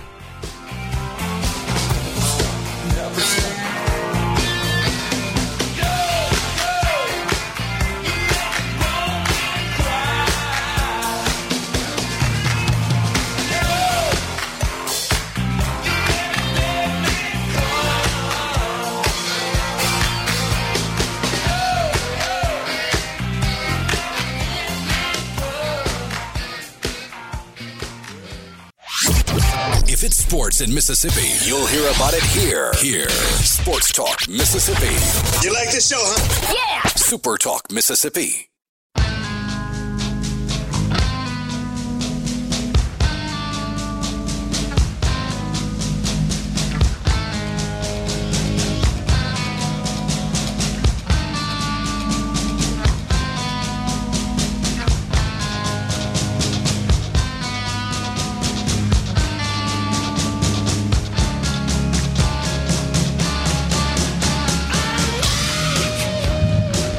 Sports Talk Mississippi, streaming online at supertalk.fm. I mentioned earlier the uh, Rudy Ruettiger story. Maybe worth your time to uh, go in and read if you're looking for something over the weekend. There's also a story at uh, at golf.com right now that is. Hey, hey, Dad, here's the tweet. This is uh, written by Adam Schupak. The tweet says playing Augusta and being taken hostage at Augusta is basically the same thing, right? Okay. I know it's very strict there. Um, I'm going to read you the first paragraph of this. Yeah. During the 2015 Masters tournament, Lanny Wiles did what any other visitor to Augusta National Golf Club would try to do buy himself a souvenir to commemorate his trip to a place most golfers spend a lifetime vainly dreaming of going. Wiles, hoping to avoid the crowds at the merchandise pavilion, approached the pro shop near the clubhouse. A board security guard at the shop's entrance stopped, uh, entrance stopped him and asked to see his patron's badge, the coveted token that would ensure his entry. Sorry, I don't have one, Wiles told the guard. Then you can't go in, the guard replied, probably for the hundredth time during his shift. Um, skipping a few paragraphs ahead, it says the memory. I don't. I don't want to ruin any of it. So Wiles says to the security guard, "You know, I almost li- uh, lost my life in that shop." Now he had the guard's full attention. You were one of the hostages. Leave you hanging there. Uh, okay, you you you once again, you have piqued my curiosity. I will have to check this out. You need to just just DM me that link because I'll, I'll never find that one. I should put it out. I, I'll, I'll tweet, tweet it, it out. from Yeah, do uh, something. Sports Talk Mississippi. Yeah. So yeah, golf.com. Absolutely worth the read. Will, you'll even read that one, won't you? I will read that one. I'm a regular golf.com connoisseur. Are you? Nah, not really. Okay. okay. I'm so bad at golf, it, it's not even funny. I, I, I'm so bad at it, it, I've lost all interest in the sport almost. Fair enough. We are in the super duper light part of the college basketball schedule, but that is about to change dramatically. Only three games tomorrow involving SEC teams. Long Beach State is at Florida at 11 on SEC Network. Can't imagine that that get well, whatever. Wisconsin is at Tennessee at 12:30 on CBS. I would imagine that the Tommy Bowl will be rocking for that one. That's a fun matchup. Big 10 SEC Yeah. and first game for Tennessee without Lamonte Turner who's out for the rest of the year. Hey, as an as an aside, I'll- I'll finish that thought in just a second. If the SEC loses the, um, I'm not so uh, not loses. If the SEC walks away from CBS, that also means the only time you will see SEC basketball teams play on CBS is in the NCAA tournament, or if there is a road game to a school that CBS has got the rights to. Yeah. Well, Is that a big deal at all? that's not to me, no, because college basketball is just everywhere. The I, I, the, the fact that getting the, the CBS game for a college basketball game doesn't have the same no. pomp and circumstance that uh, getting the football game does. And and really, I mean, you had Mississippi State Ole Miss play in that game in Starkville last year. Yeah. I think two years ago, Ole Miss hosted one CBS game. I don't know. It was like Georgia or somebody. It was kind of a random deal. But basically, CBS carries Kentucky on Saturdays, Yeah. and occasionally Florida, Florida, and occasionally Tennessee. Tennessee. Yeah, that's about it. Not going to see a lot of Alabama versus Texas A&M. That's how that's how they make up for it, though. You get Alabama in the fall, you get Kentucky in the winter. There you go. Uh, I mean, it it's like so much of what you consume in terms of college basketball is E ESPN, E2, EU, SEC network. I don't think that will make even a blip for anybody No. that, oh, I can't watch Kentucky on CBS on Saturday afternoons anymore. Yeah, no one, no one's going to say that. No. Louisville and Kentucky tomorrow, 245 on CBS. Try this on for size. Louisville made its basketball players come back to campus on Christmas Eve. They didn't get Christmas Day with their friends. They got like two days off, but they couldn't stay for Christmas Eve, Christmas Day. They had to be back on campus Christmas Eve. How does that sit with the players? That's a good question. I mean, they'll like, say why wouldn't you give them one more day? You don't play till Saturday, and it's a home game. They'll No, say all the right It's things. in Lexington. they'll say all the right things, but they had to be a little upset, right? You're like, come on, coach. Yeah, one more day.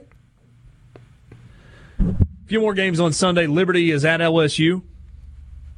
14 and 0 Liberty. Noon 30 on the SEC network. Lipscomb is at number 8 Auburn. Another undefeated team, one of three in the country. San Diego State's the other.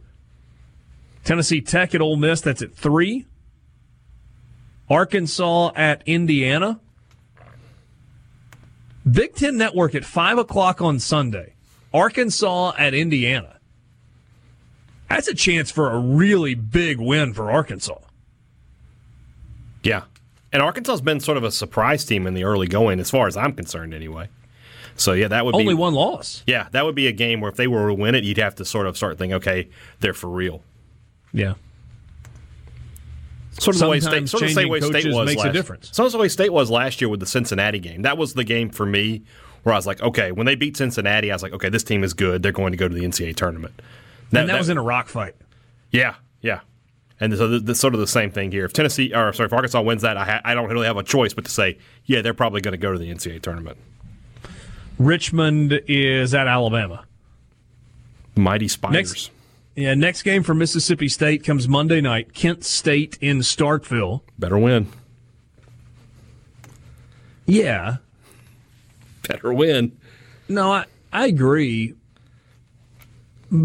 but No coverage for me on that one, by the way. I'll I'll still be in Nashville. oh geez, that's the day of the bowl game. Yeah, yeah. there will not be a soul there. They're not going to be. Yeah, I mean, we've been talking about MSU in attendance all year, but that game, I don't know who's going to be there. I mean, you know, a, a local Starkville West Point contingent. I mean, we say that, but where have those people been for just the the, the games that state wasn't playing a football game on? So I don't know. Yeah. So, this attendance thing, it's not going to get any better, is it? I, n- not anytime soon. I mean, the the these two losses, these two recent losses, Louisiana Tech and New Mexico State. Can't imagine there's a whole lot of enthusiasm for basketball. Uh, But hey, Dad, if, if if you had won those two, would have made a difference? I don't know what.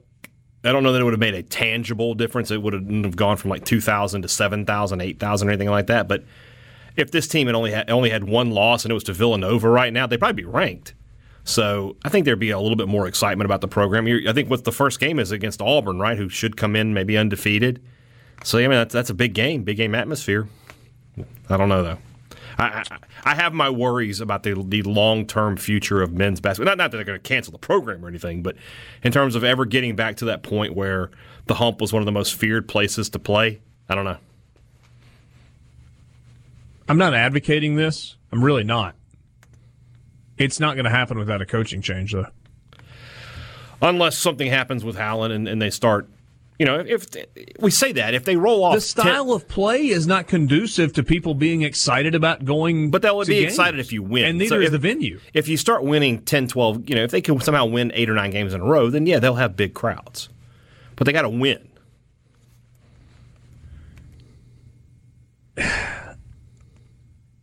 But they were an NCAA tournament team, to your point, from December 25th on, December 19th on last year. Yeah. That was always going to be an NCAA tournament team. And outside of the game against Ole Miss, and it was not every seat full, No. building was never close to full No, you're right. for the whole year. You're right. And then as far as the venue goes, you mentioned that like you know, state is when not. is that happening? Well, they're not. You know, they're not building a new arena. They're just going to No, renovate. no, I, but no, I remember they, but the plans got released like two years ago, right? I was a year ago, last year. Okay. But When I, is that happening? Uh, it's the next thing on the list once they get done with tennis. But that said, so hav- two having more years before they start. I don't know, having been to the pavilion and having been to Auburn's new arena, I'm not in agreement there. They, they should just build a new arena. I don't know how you're going to. I don't know how you're going to do that and have an, a state of the art arena built around what you already have. You know, I think part of the issue, though, is the fact that the practice facility is connected to the arena. I get that, but you can't be beholden to that. You need a new arena. Sports Talk Mississippi with you in the Renaissance Bank studio. Renaissance Bank, understanding you. In the air, loving it and loving it, living it up when I'm going down.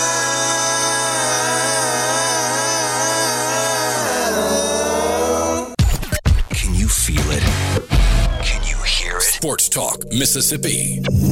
Yeah! on Super Talk, Mississippi.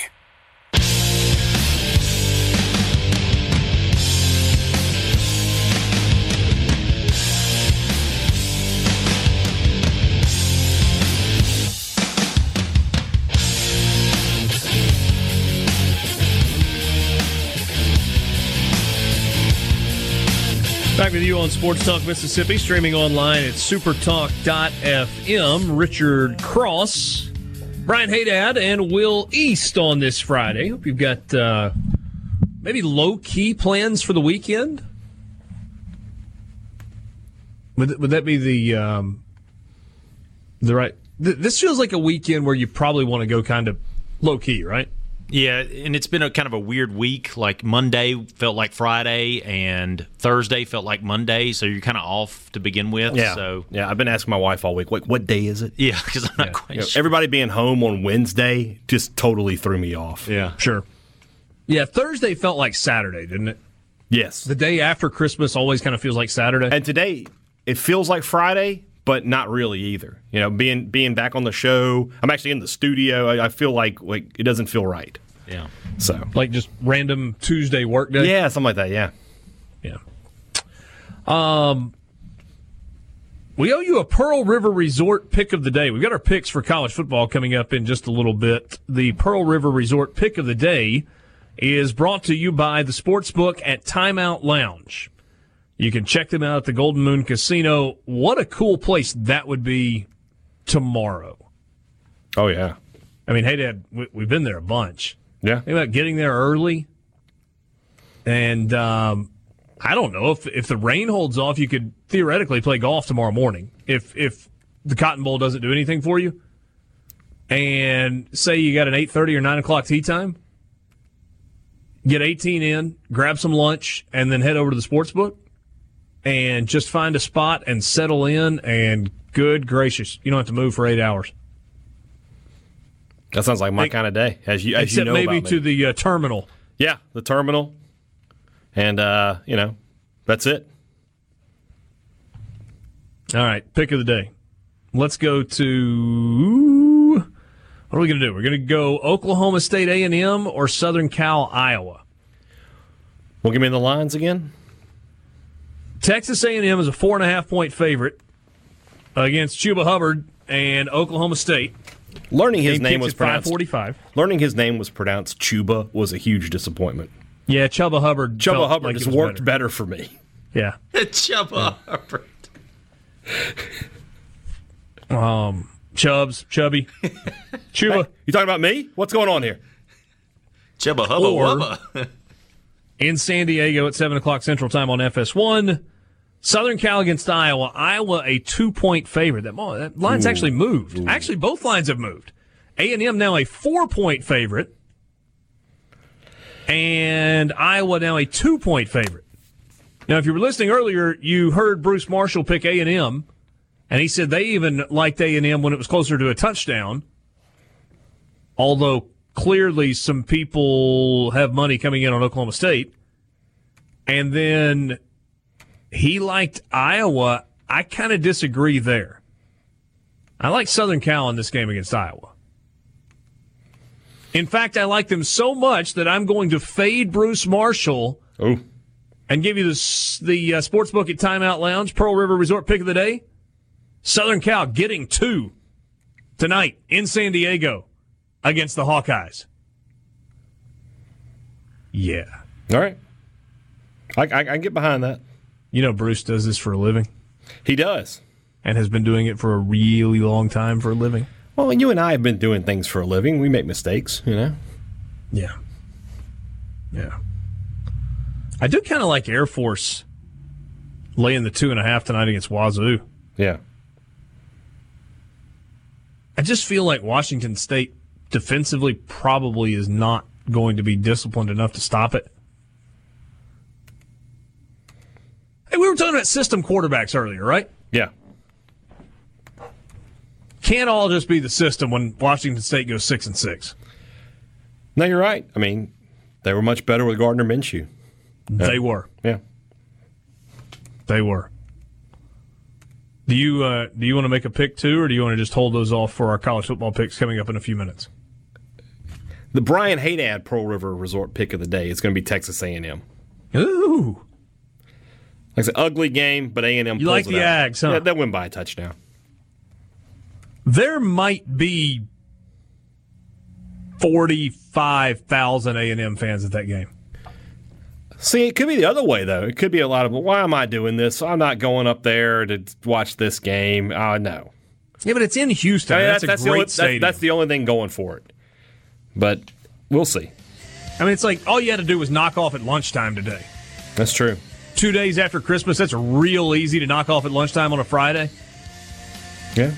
Run downtown, grab a quick bite, and then boom, football. You'll be home tonight. But I get what you're saying. I mean, that's the equivalent of what Ole Miss playing in the Liberty Bowl.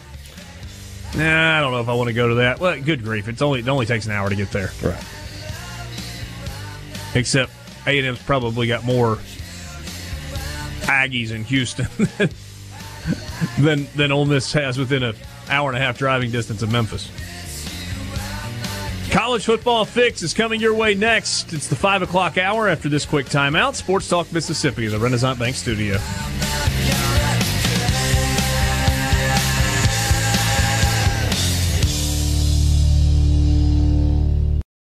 Sports Talk Mississippi. On Super Talk Mississippi.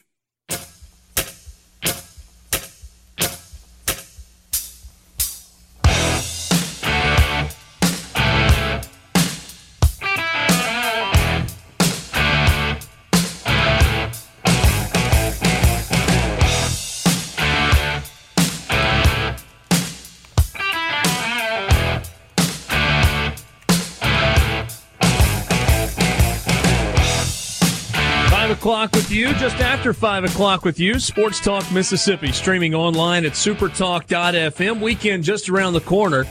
Richard Cross, Brian Haydad, and Will East wrapping up your holiday week. Christmas on Wednesday. We had 24 hours of Super Talk Christmas with uh, Steve Azar. Will, that was good, by the way. I know you and Steve worked really hard on that. Uh, I caught you know, an hour here, an hour there over the course of uh, the 24 hours. Really good stuff. Uh, thank you. I never want to hear a Christmas song again. I have them all ingrained in my head. When you have to put that together, you have to listen to each one, the beginning and the end. And let me tell you what, 24 hours is a How long did it take long to put it time. together?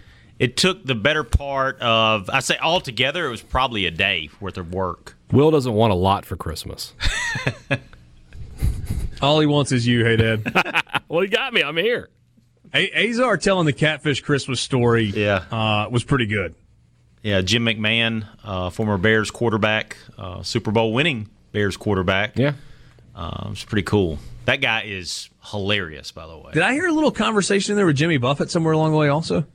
Yeah. Or was it just a reference to Jimmy Buffett? I think it was a reference to Jimmy Buffett, but he talked a little bit about he interviewed Norm um Norbert Putnam, who was the guy who was behind Margaritaville and all that kind Yeah. of stuff, and kind of. Uh, you know, Jimmy. He met Jimmy Buffett playing in a bar somewhere. You know, and this, this no name guy, and he just saw something in him, and he made him something. Yeah, I remember reading about Norman uh, Norbert Putnam in a, uh, a Jimmy Buffett biography I read a couple of years ago. So anyway, good work on that. That was uh, it was it was really cool.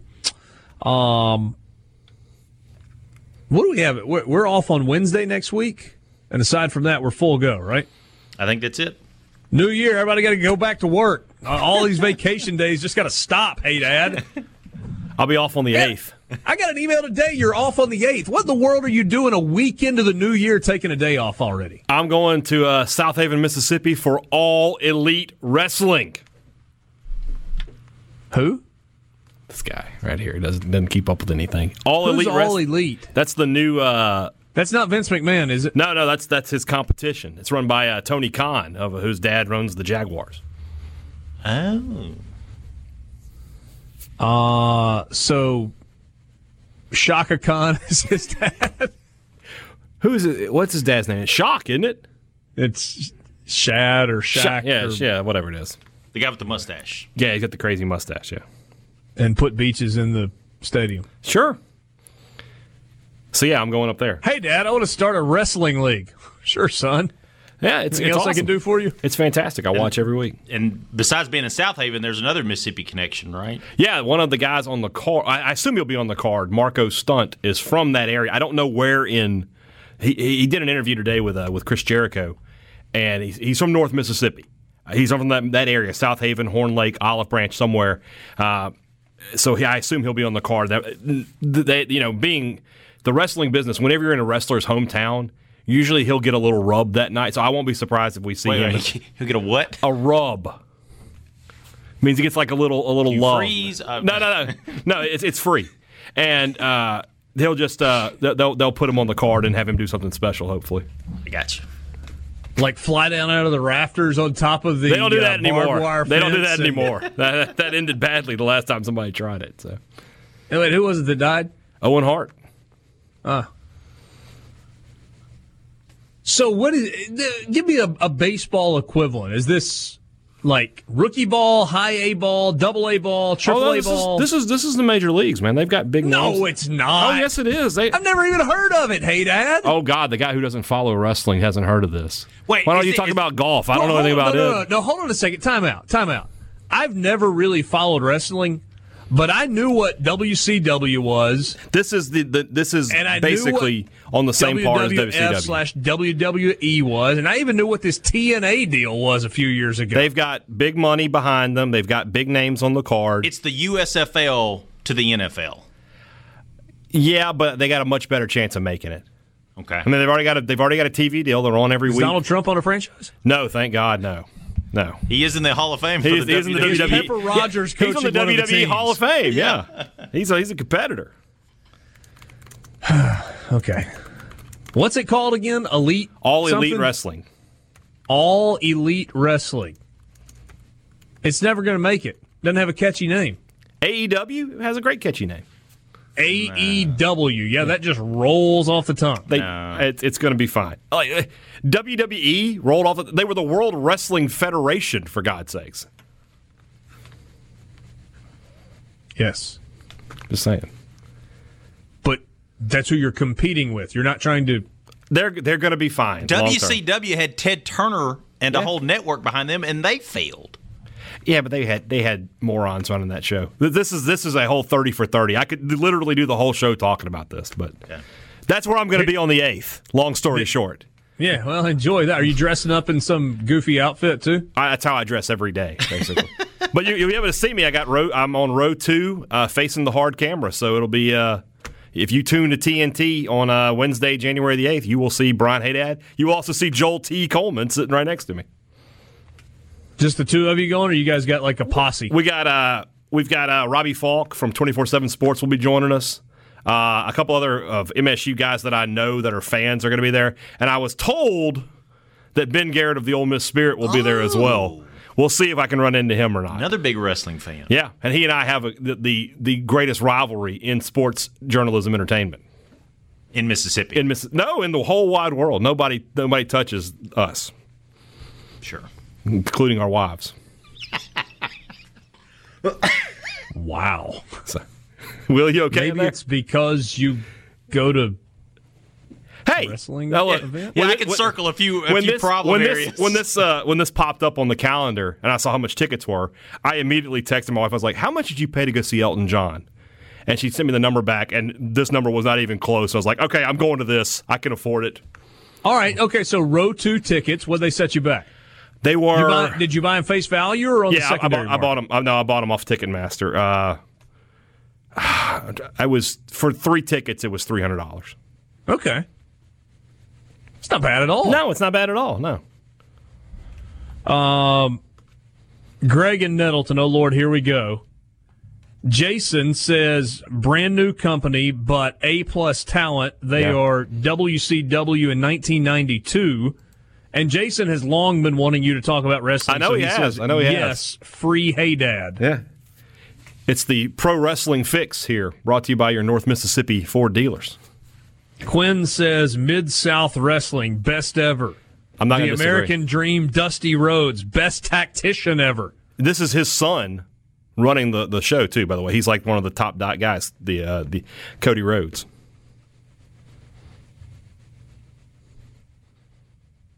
You're learning so much today. vacation days and don't leave your house, and then you take a vacation day to go to Southaven Go to Southaven. to watch wrestling. Yeah. So, do you have like a specific wrestler T-shirt you wear? No, I do not. I, I'll, I'll just wear a regular shirt. I don't have any wrestling T-shirts. Well, hold on now. I mean, if you're going to go to, um, I'm not looking to become a meme. you taking a poster board with some writing on it. If they hadn't named Keith Carter by now, I was going to take one up there that said Bunky Perkins for AD, but I didn't. It's already done. So it was going to be hashtag Bulldogs for Bunky. Oh, that would have been okay. It would have been hilarious. Uh, C Spire text line just saw the third match on AEW wrestling card at Southaven. Michael the Brain Borky versus Brian the Nose Rippy for the ultra featherweight title. They already announced the main event, so I'm excited for that. All right. College football. Huh? press pause on the college football fix. Get to our picks in just a couple of minutes. That's fine. We, we, it's our show, Richard. We can do whatever we want. Hey, Will, did um, did Hey Dad invite you to go along with him?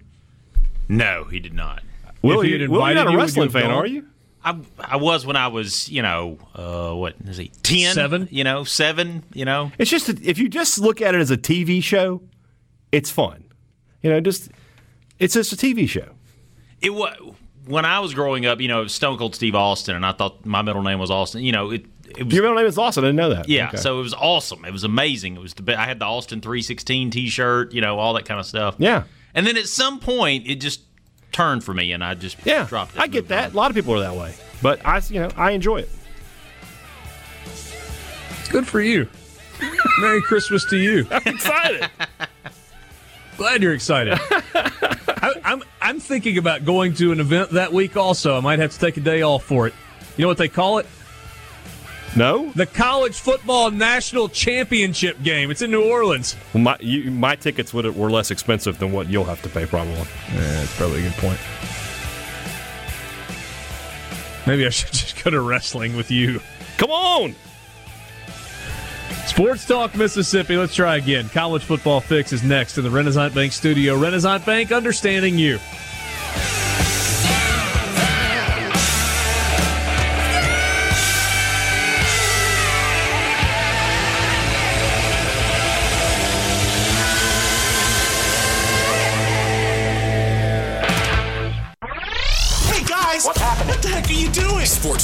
Mississippi on your radio and in the game. Sports Talk Mississippi.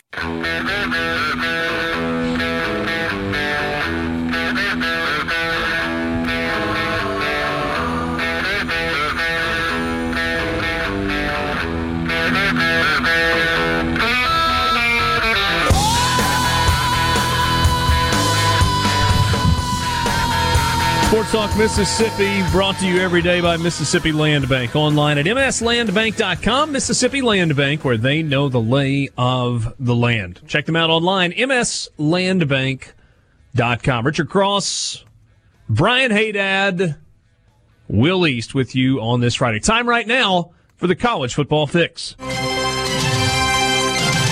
College Football Fix is driven by Ford and your local Mississippi Ford dealers. Log on to buyfordnow.com. You've got just a couple of days remaining to save.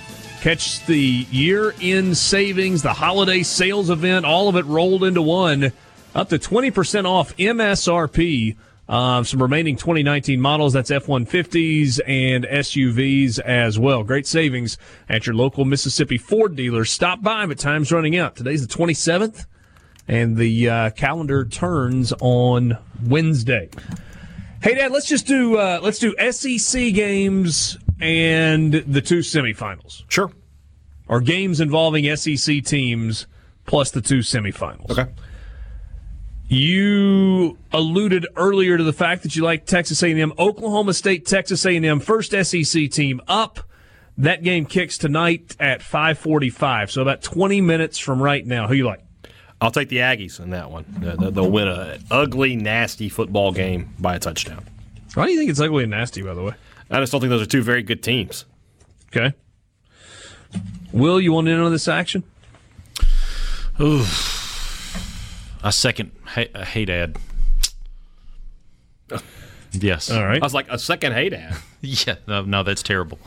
I have a brother. Yeah, that's yeah. Do you? Yeah. I didn't know that. Well, there you go. How old is he? He is 10 years younger than me. He's my half brother, technically, but I guess he's my brother. Fair enough. All right. Um, well, I'll just be a contrarian. I'll take Oklahoma State right. since the uh, two of you went the uh, other way. Um, up next, now let's hold this one to the end. Mississippi State and Louisville Bulldogs are a four-point favorite. Louisville went seven and five this year. Mississippi State six and six this season. Will, I'll let you go first. Mississippi State, Willie Gay breaks through and um, defensive. You really got an eye on this game, huh? All right. Hey, Dad. Uh, way to way to punch it out there.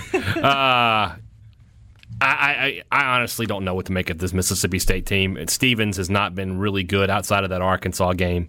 Uh, So you are giving Louisville a puncher's chance. yeah, very much so. I think they may knock the Bulldogs out on this one.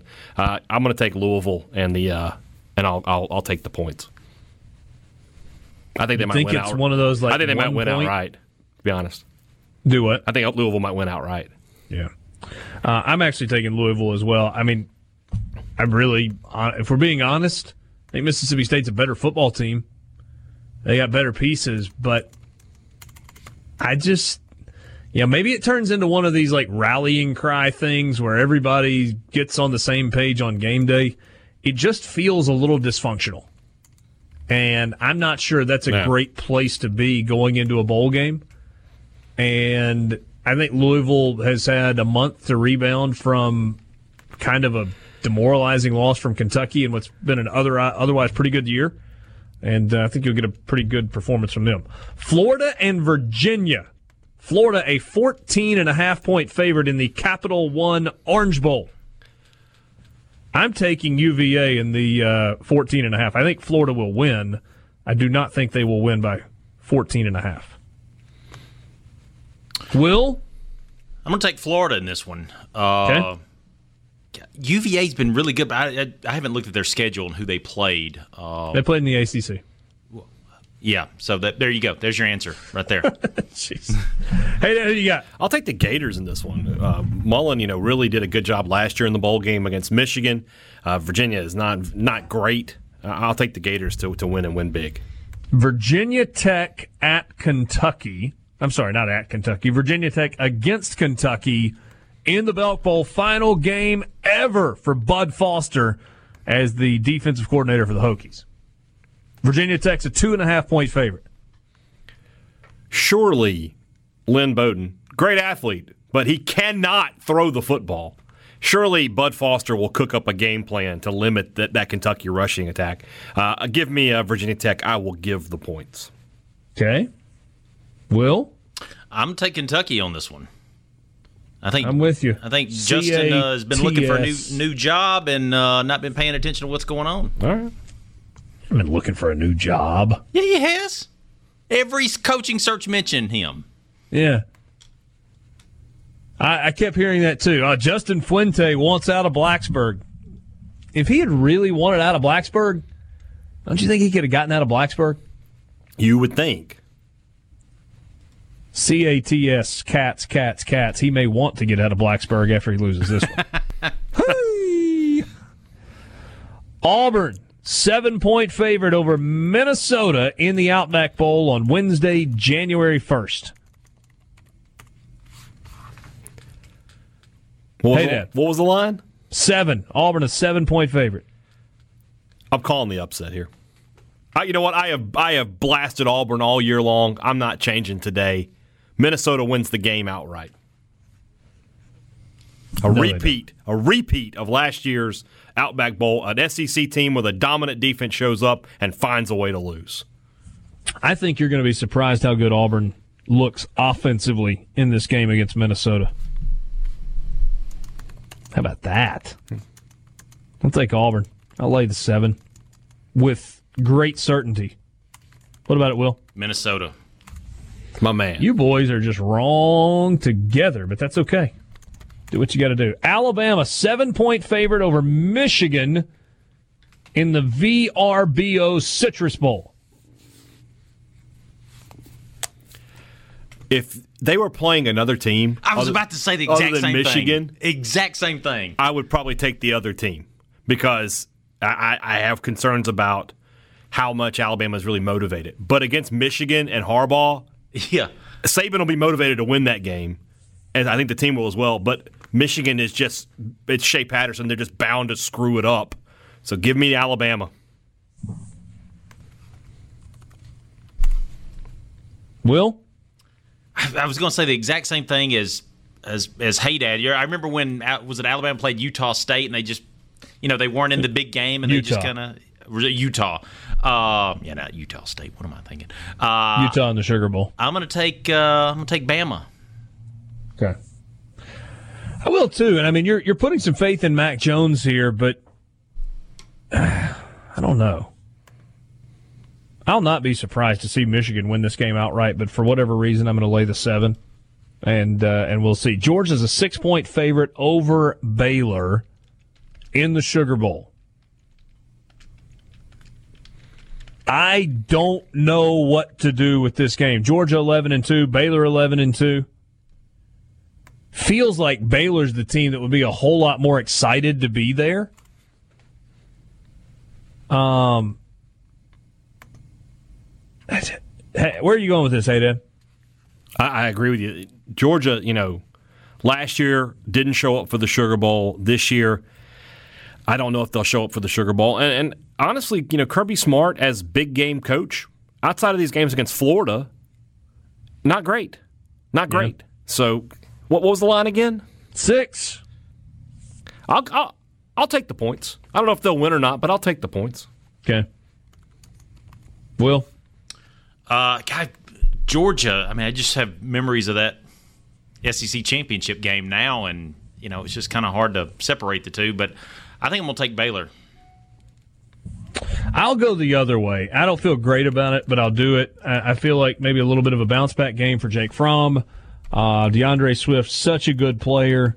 Uh, Georgia, you know, there's talent on that roster. I, I don't know. I'm not convinced that Georgia really cares about being there, uh, but I don't think they want to lay an egg the way they did against Texas a year ago. So I'll uh, I'll take Georgia and lay the six.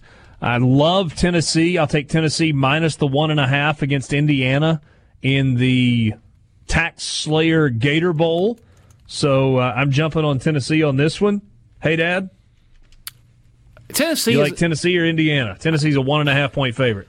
I think Tennessee wins the game. They're a team that I mean they should be nine and three. They should be in a better bowl than they're in. So, yeah, give me give me the Vols. Will? I'll go against you guys. I'm taking Indiana. Okay.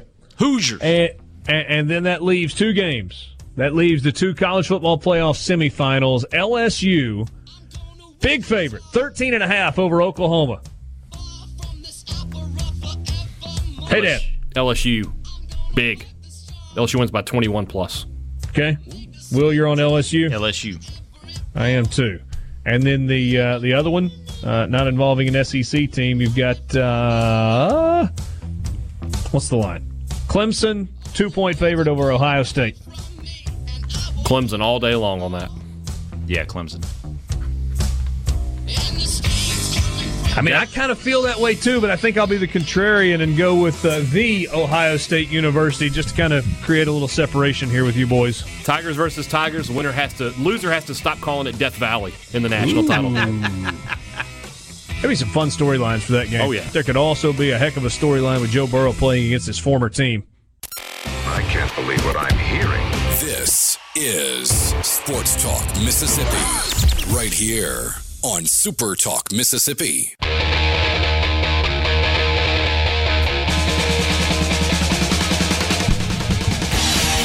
Maybe the most active guy on all of Instagram, and maybe the guy who spent more time in Birmingham's Shuttlesworth Airport than anybody else on planet Earth in the last four months. Cole Cubelic on your radio right now on the Farm Bureau phone line. Check out favorites.com and go with the home team.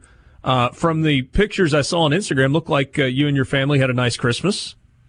Oh, it was an amazing Christmas. Uh, two year old little boy got like a giant The excavator, excavator. that he can actually like manually operate and all. I mean, he's got more tools than I think like a NASCAR pit crew's got. Uh, and then my daughter got her indoor fairy house, outdoor fairy house, unicorns. So she's all set. I mean, it was it was a it was a fun Christmas, man. It was it was really cool. Very exciting to see them as excited as they were. So we had a blast. Hope you guys had uh, an enjoyable Christmas as well.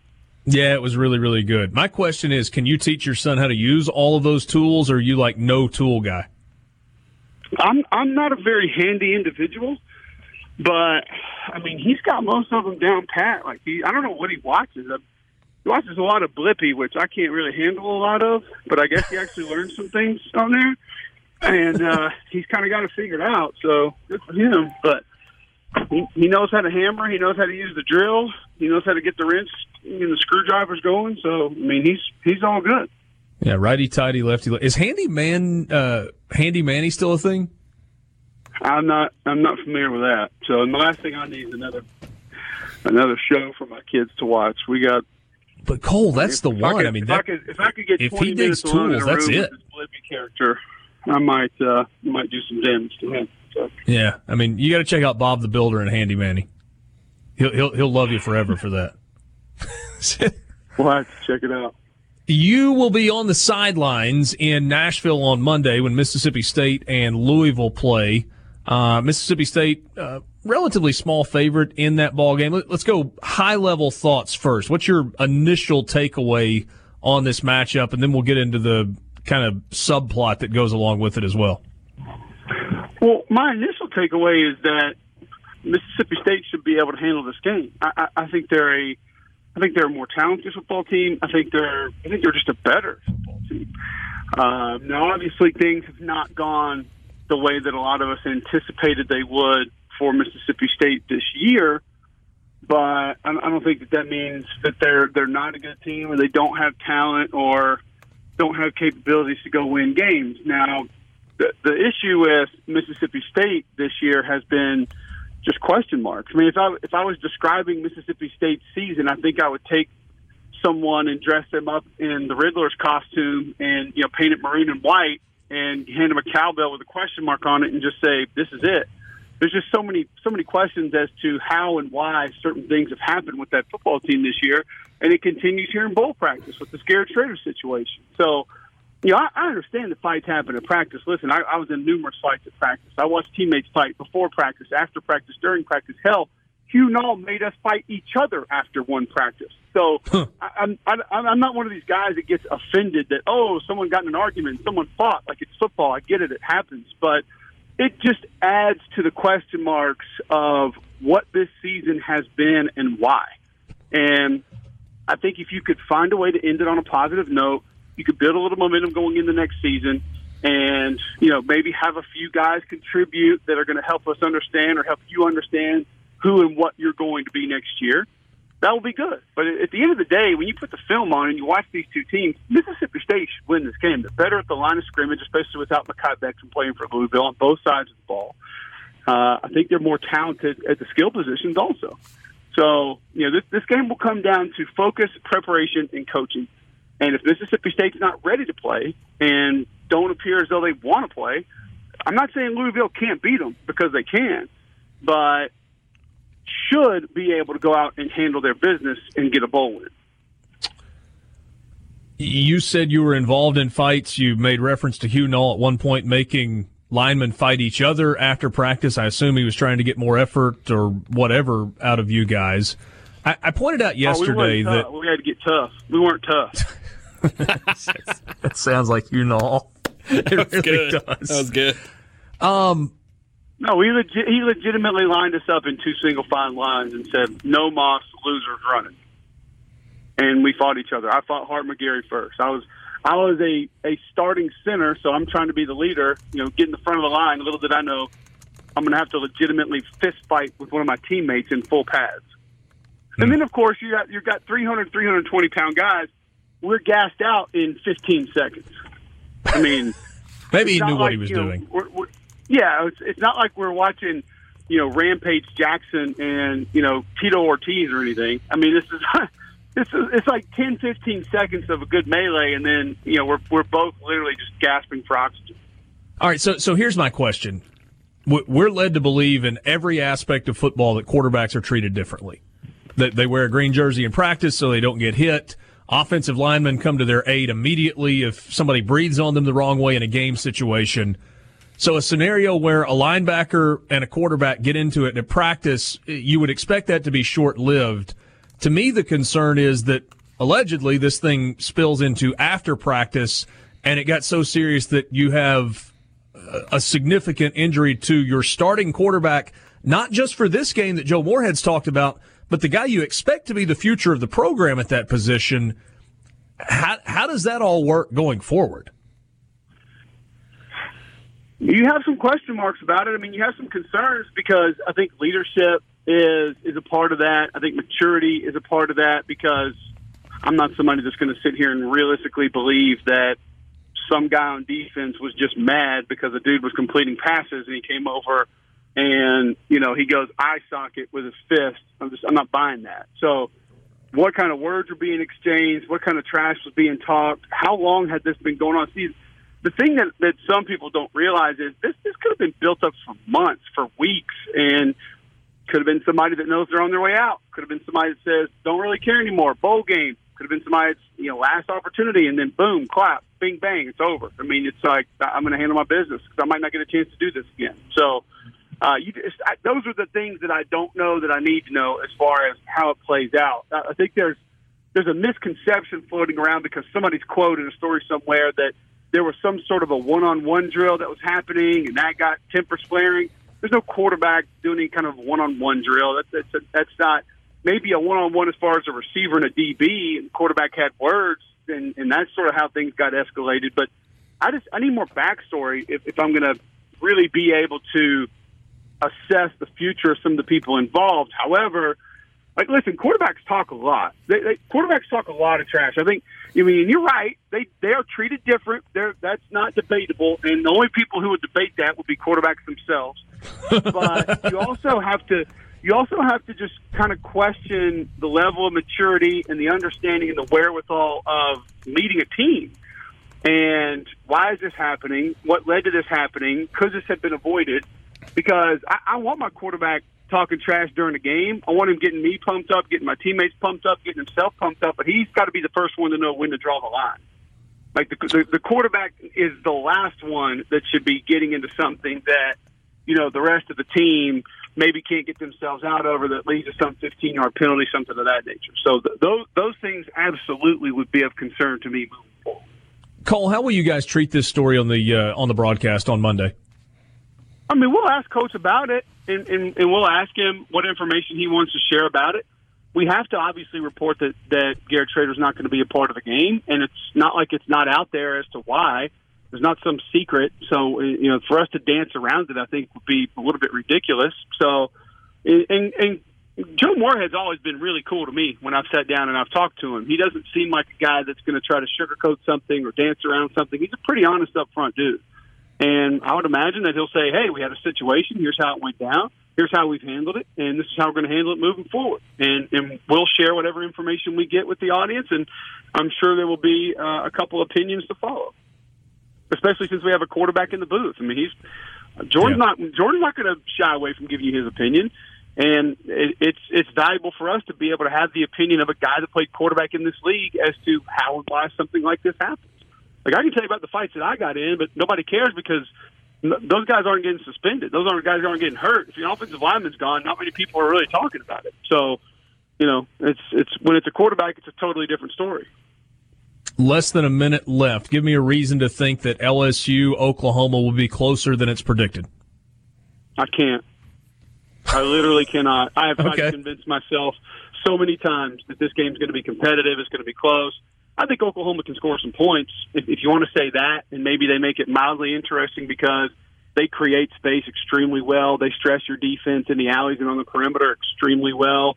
Uh, but I think LSU has fast hybrid defenders that are going to be able to take a lot of that away.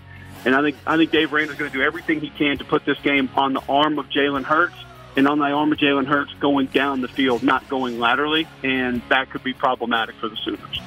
We joke with each other a lot, but I know you have absolutely worked your rear end off for the last six months for this college football season. Great work all season long, and always appreciate your time, Cole. Well, thanks for having me, Richard. I look forward to catching up again soon, man. Happy Cole Cubelic, he is uh, he's on three man front on WJOX JOX FM in Birmingham, and will be on the sideline for the uh, Music City Bowl Monday, three o'clock kickoff. Mississippi State and Louisville. Uh, good insight from Cole, former player himself at Auburn and uh, broadcaster now. More coming up with you in the Renaissance Bank studio. We'll wrap up the Friday edition of Sports Talk Mississippi after this.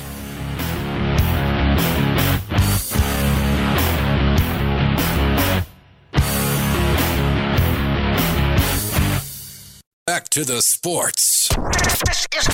This is Sports Talk Mississippi. Sounds good. on Super Talk Mississippi.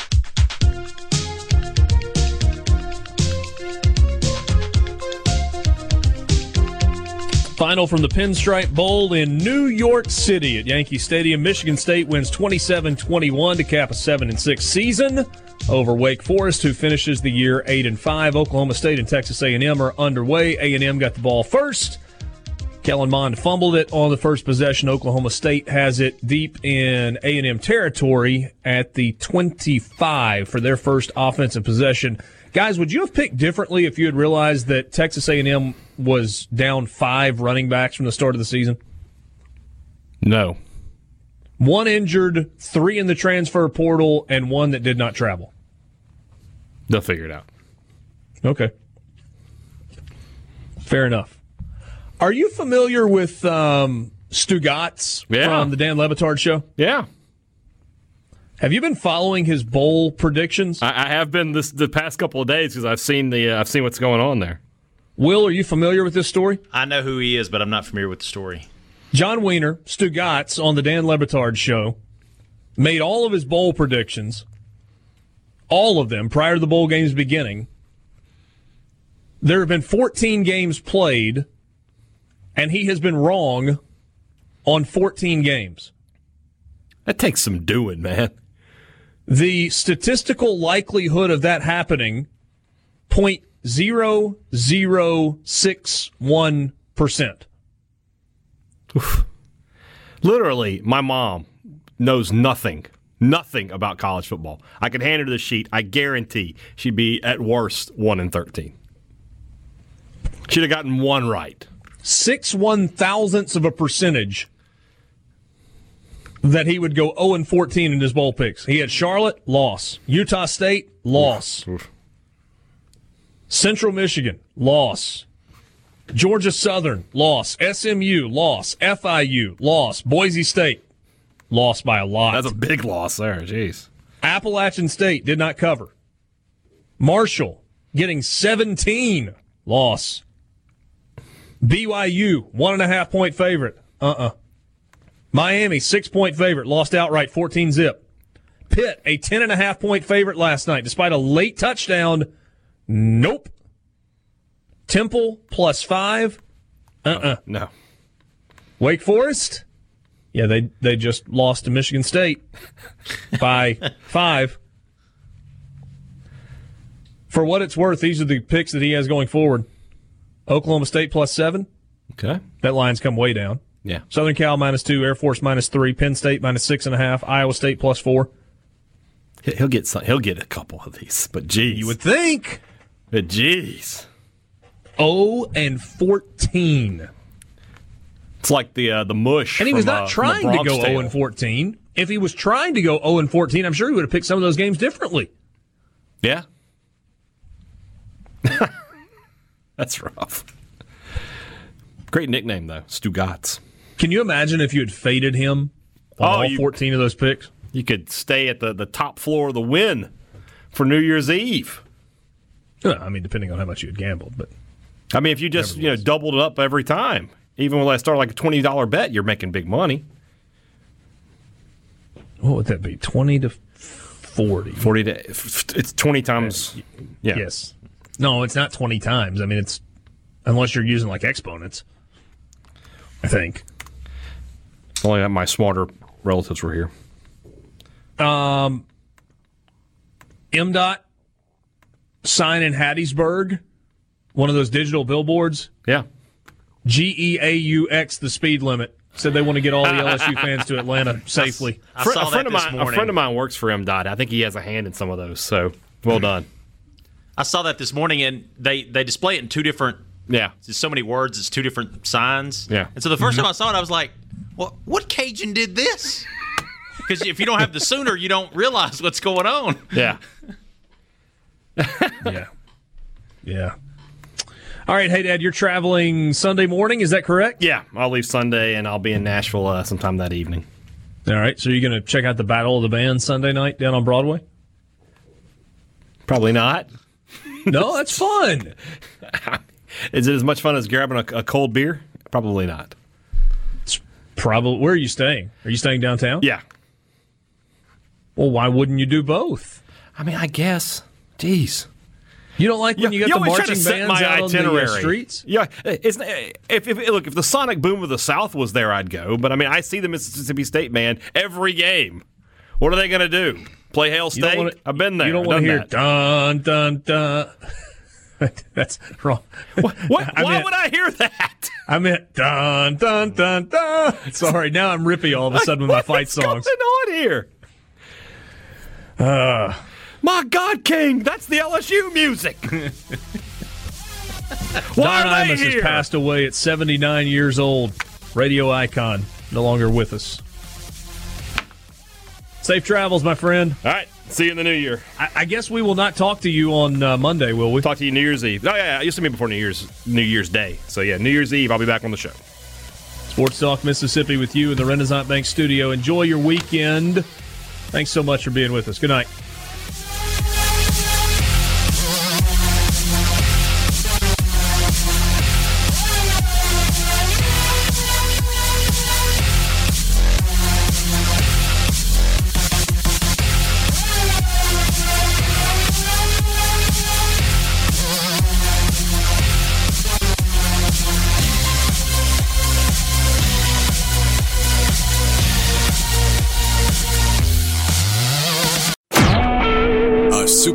Mississippi media production.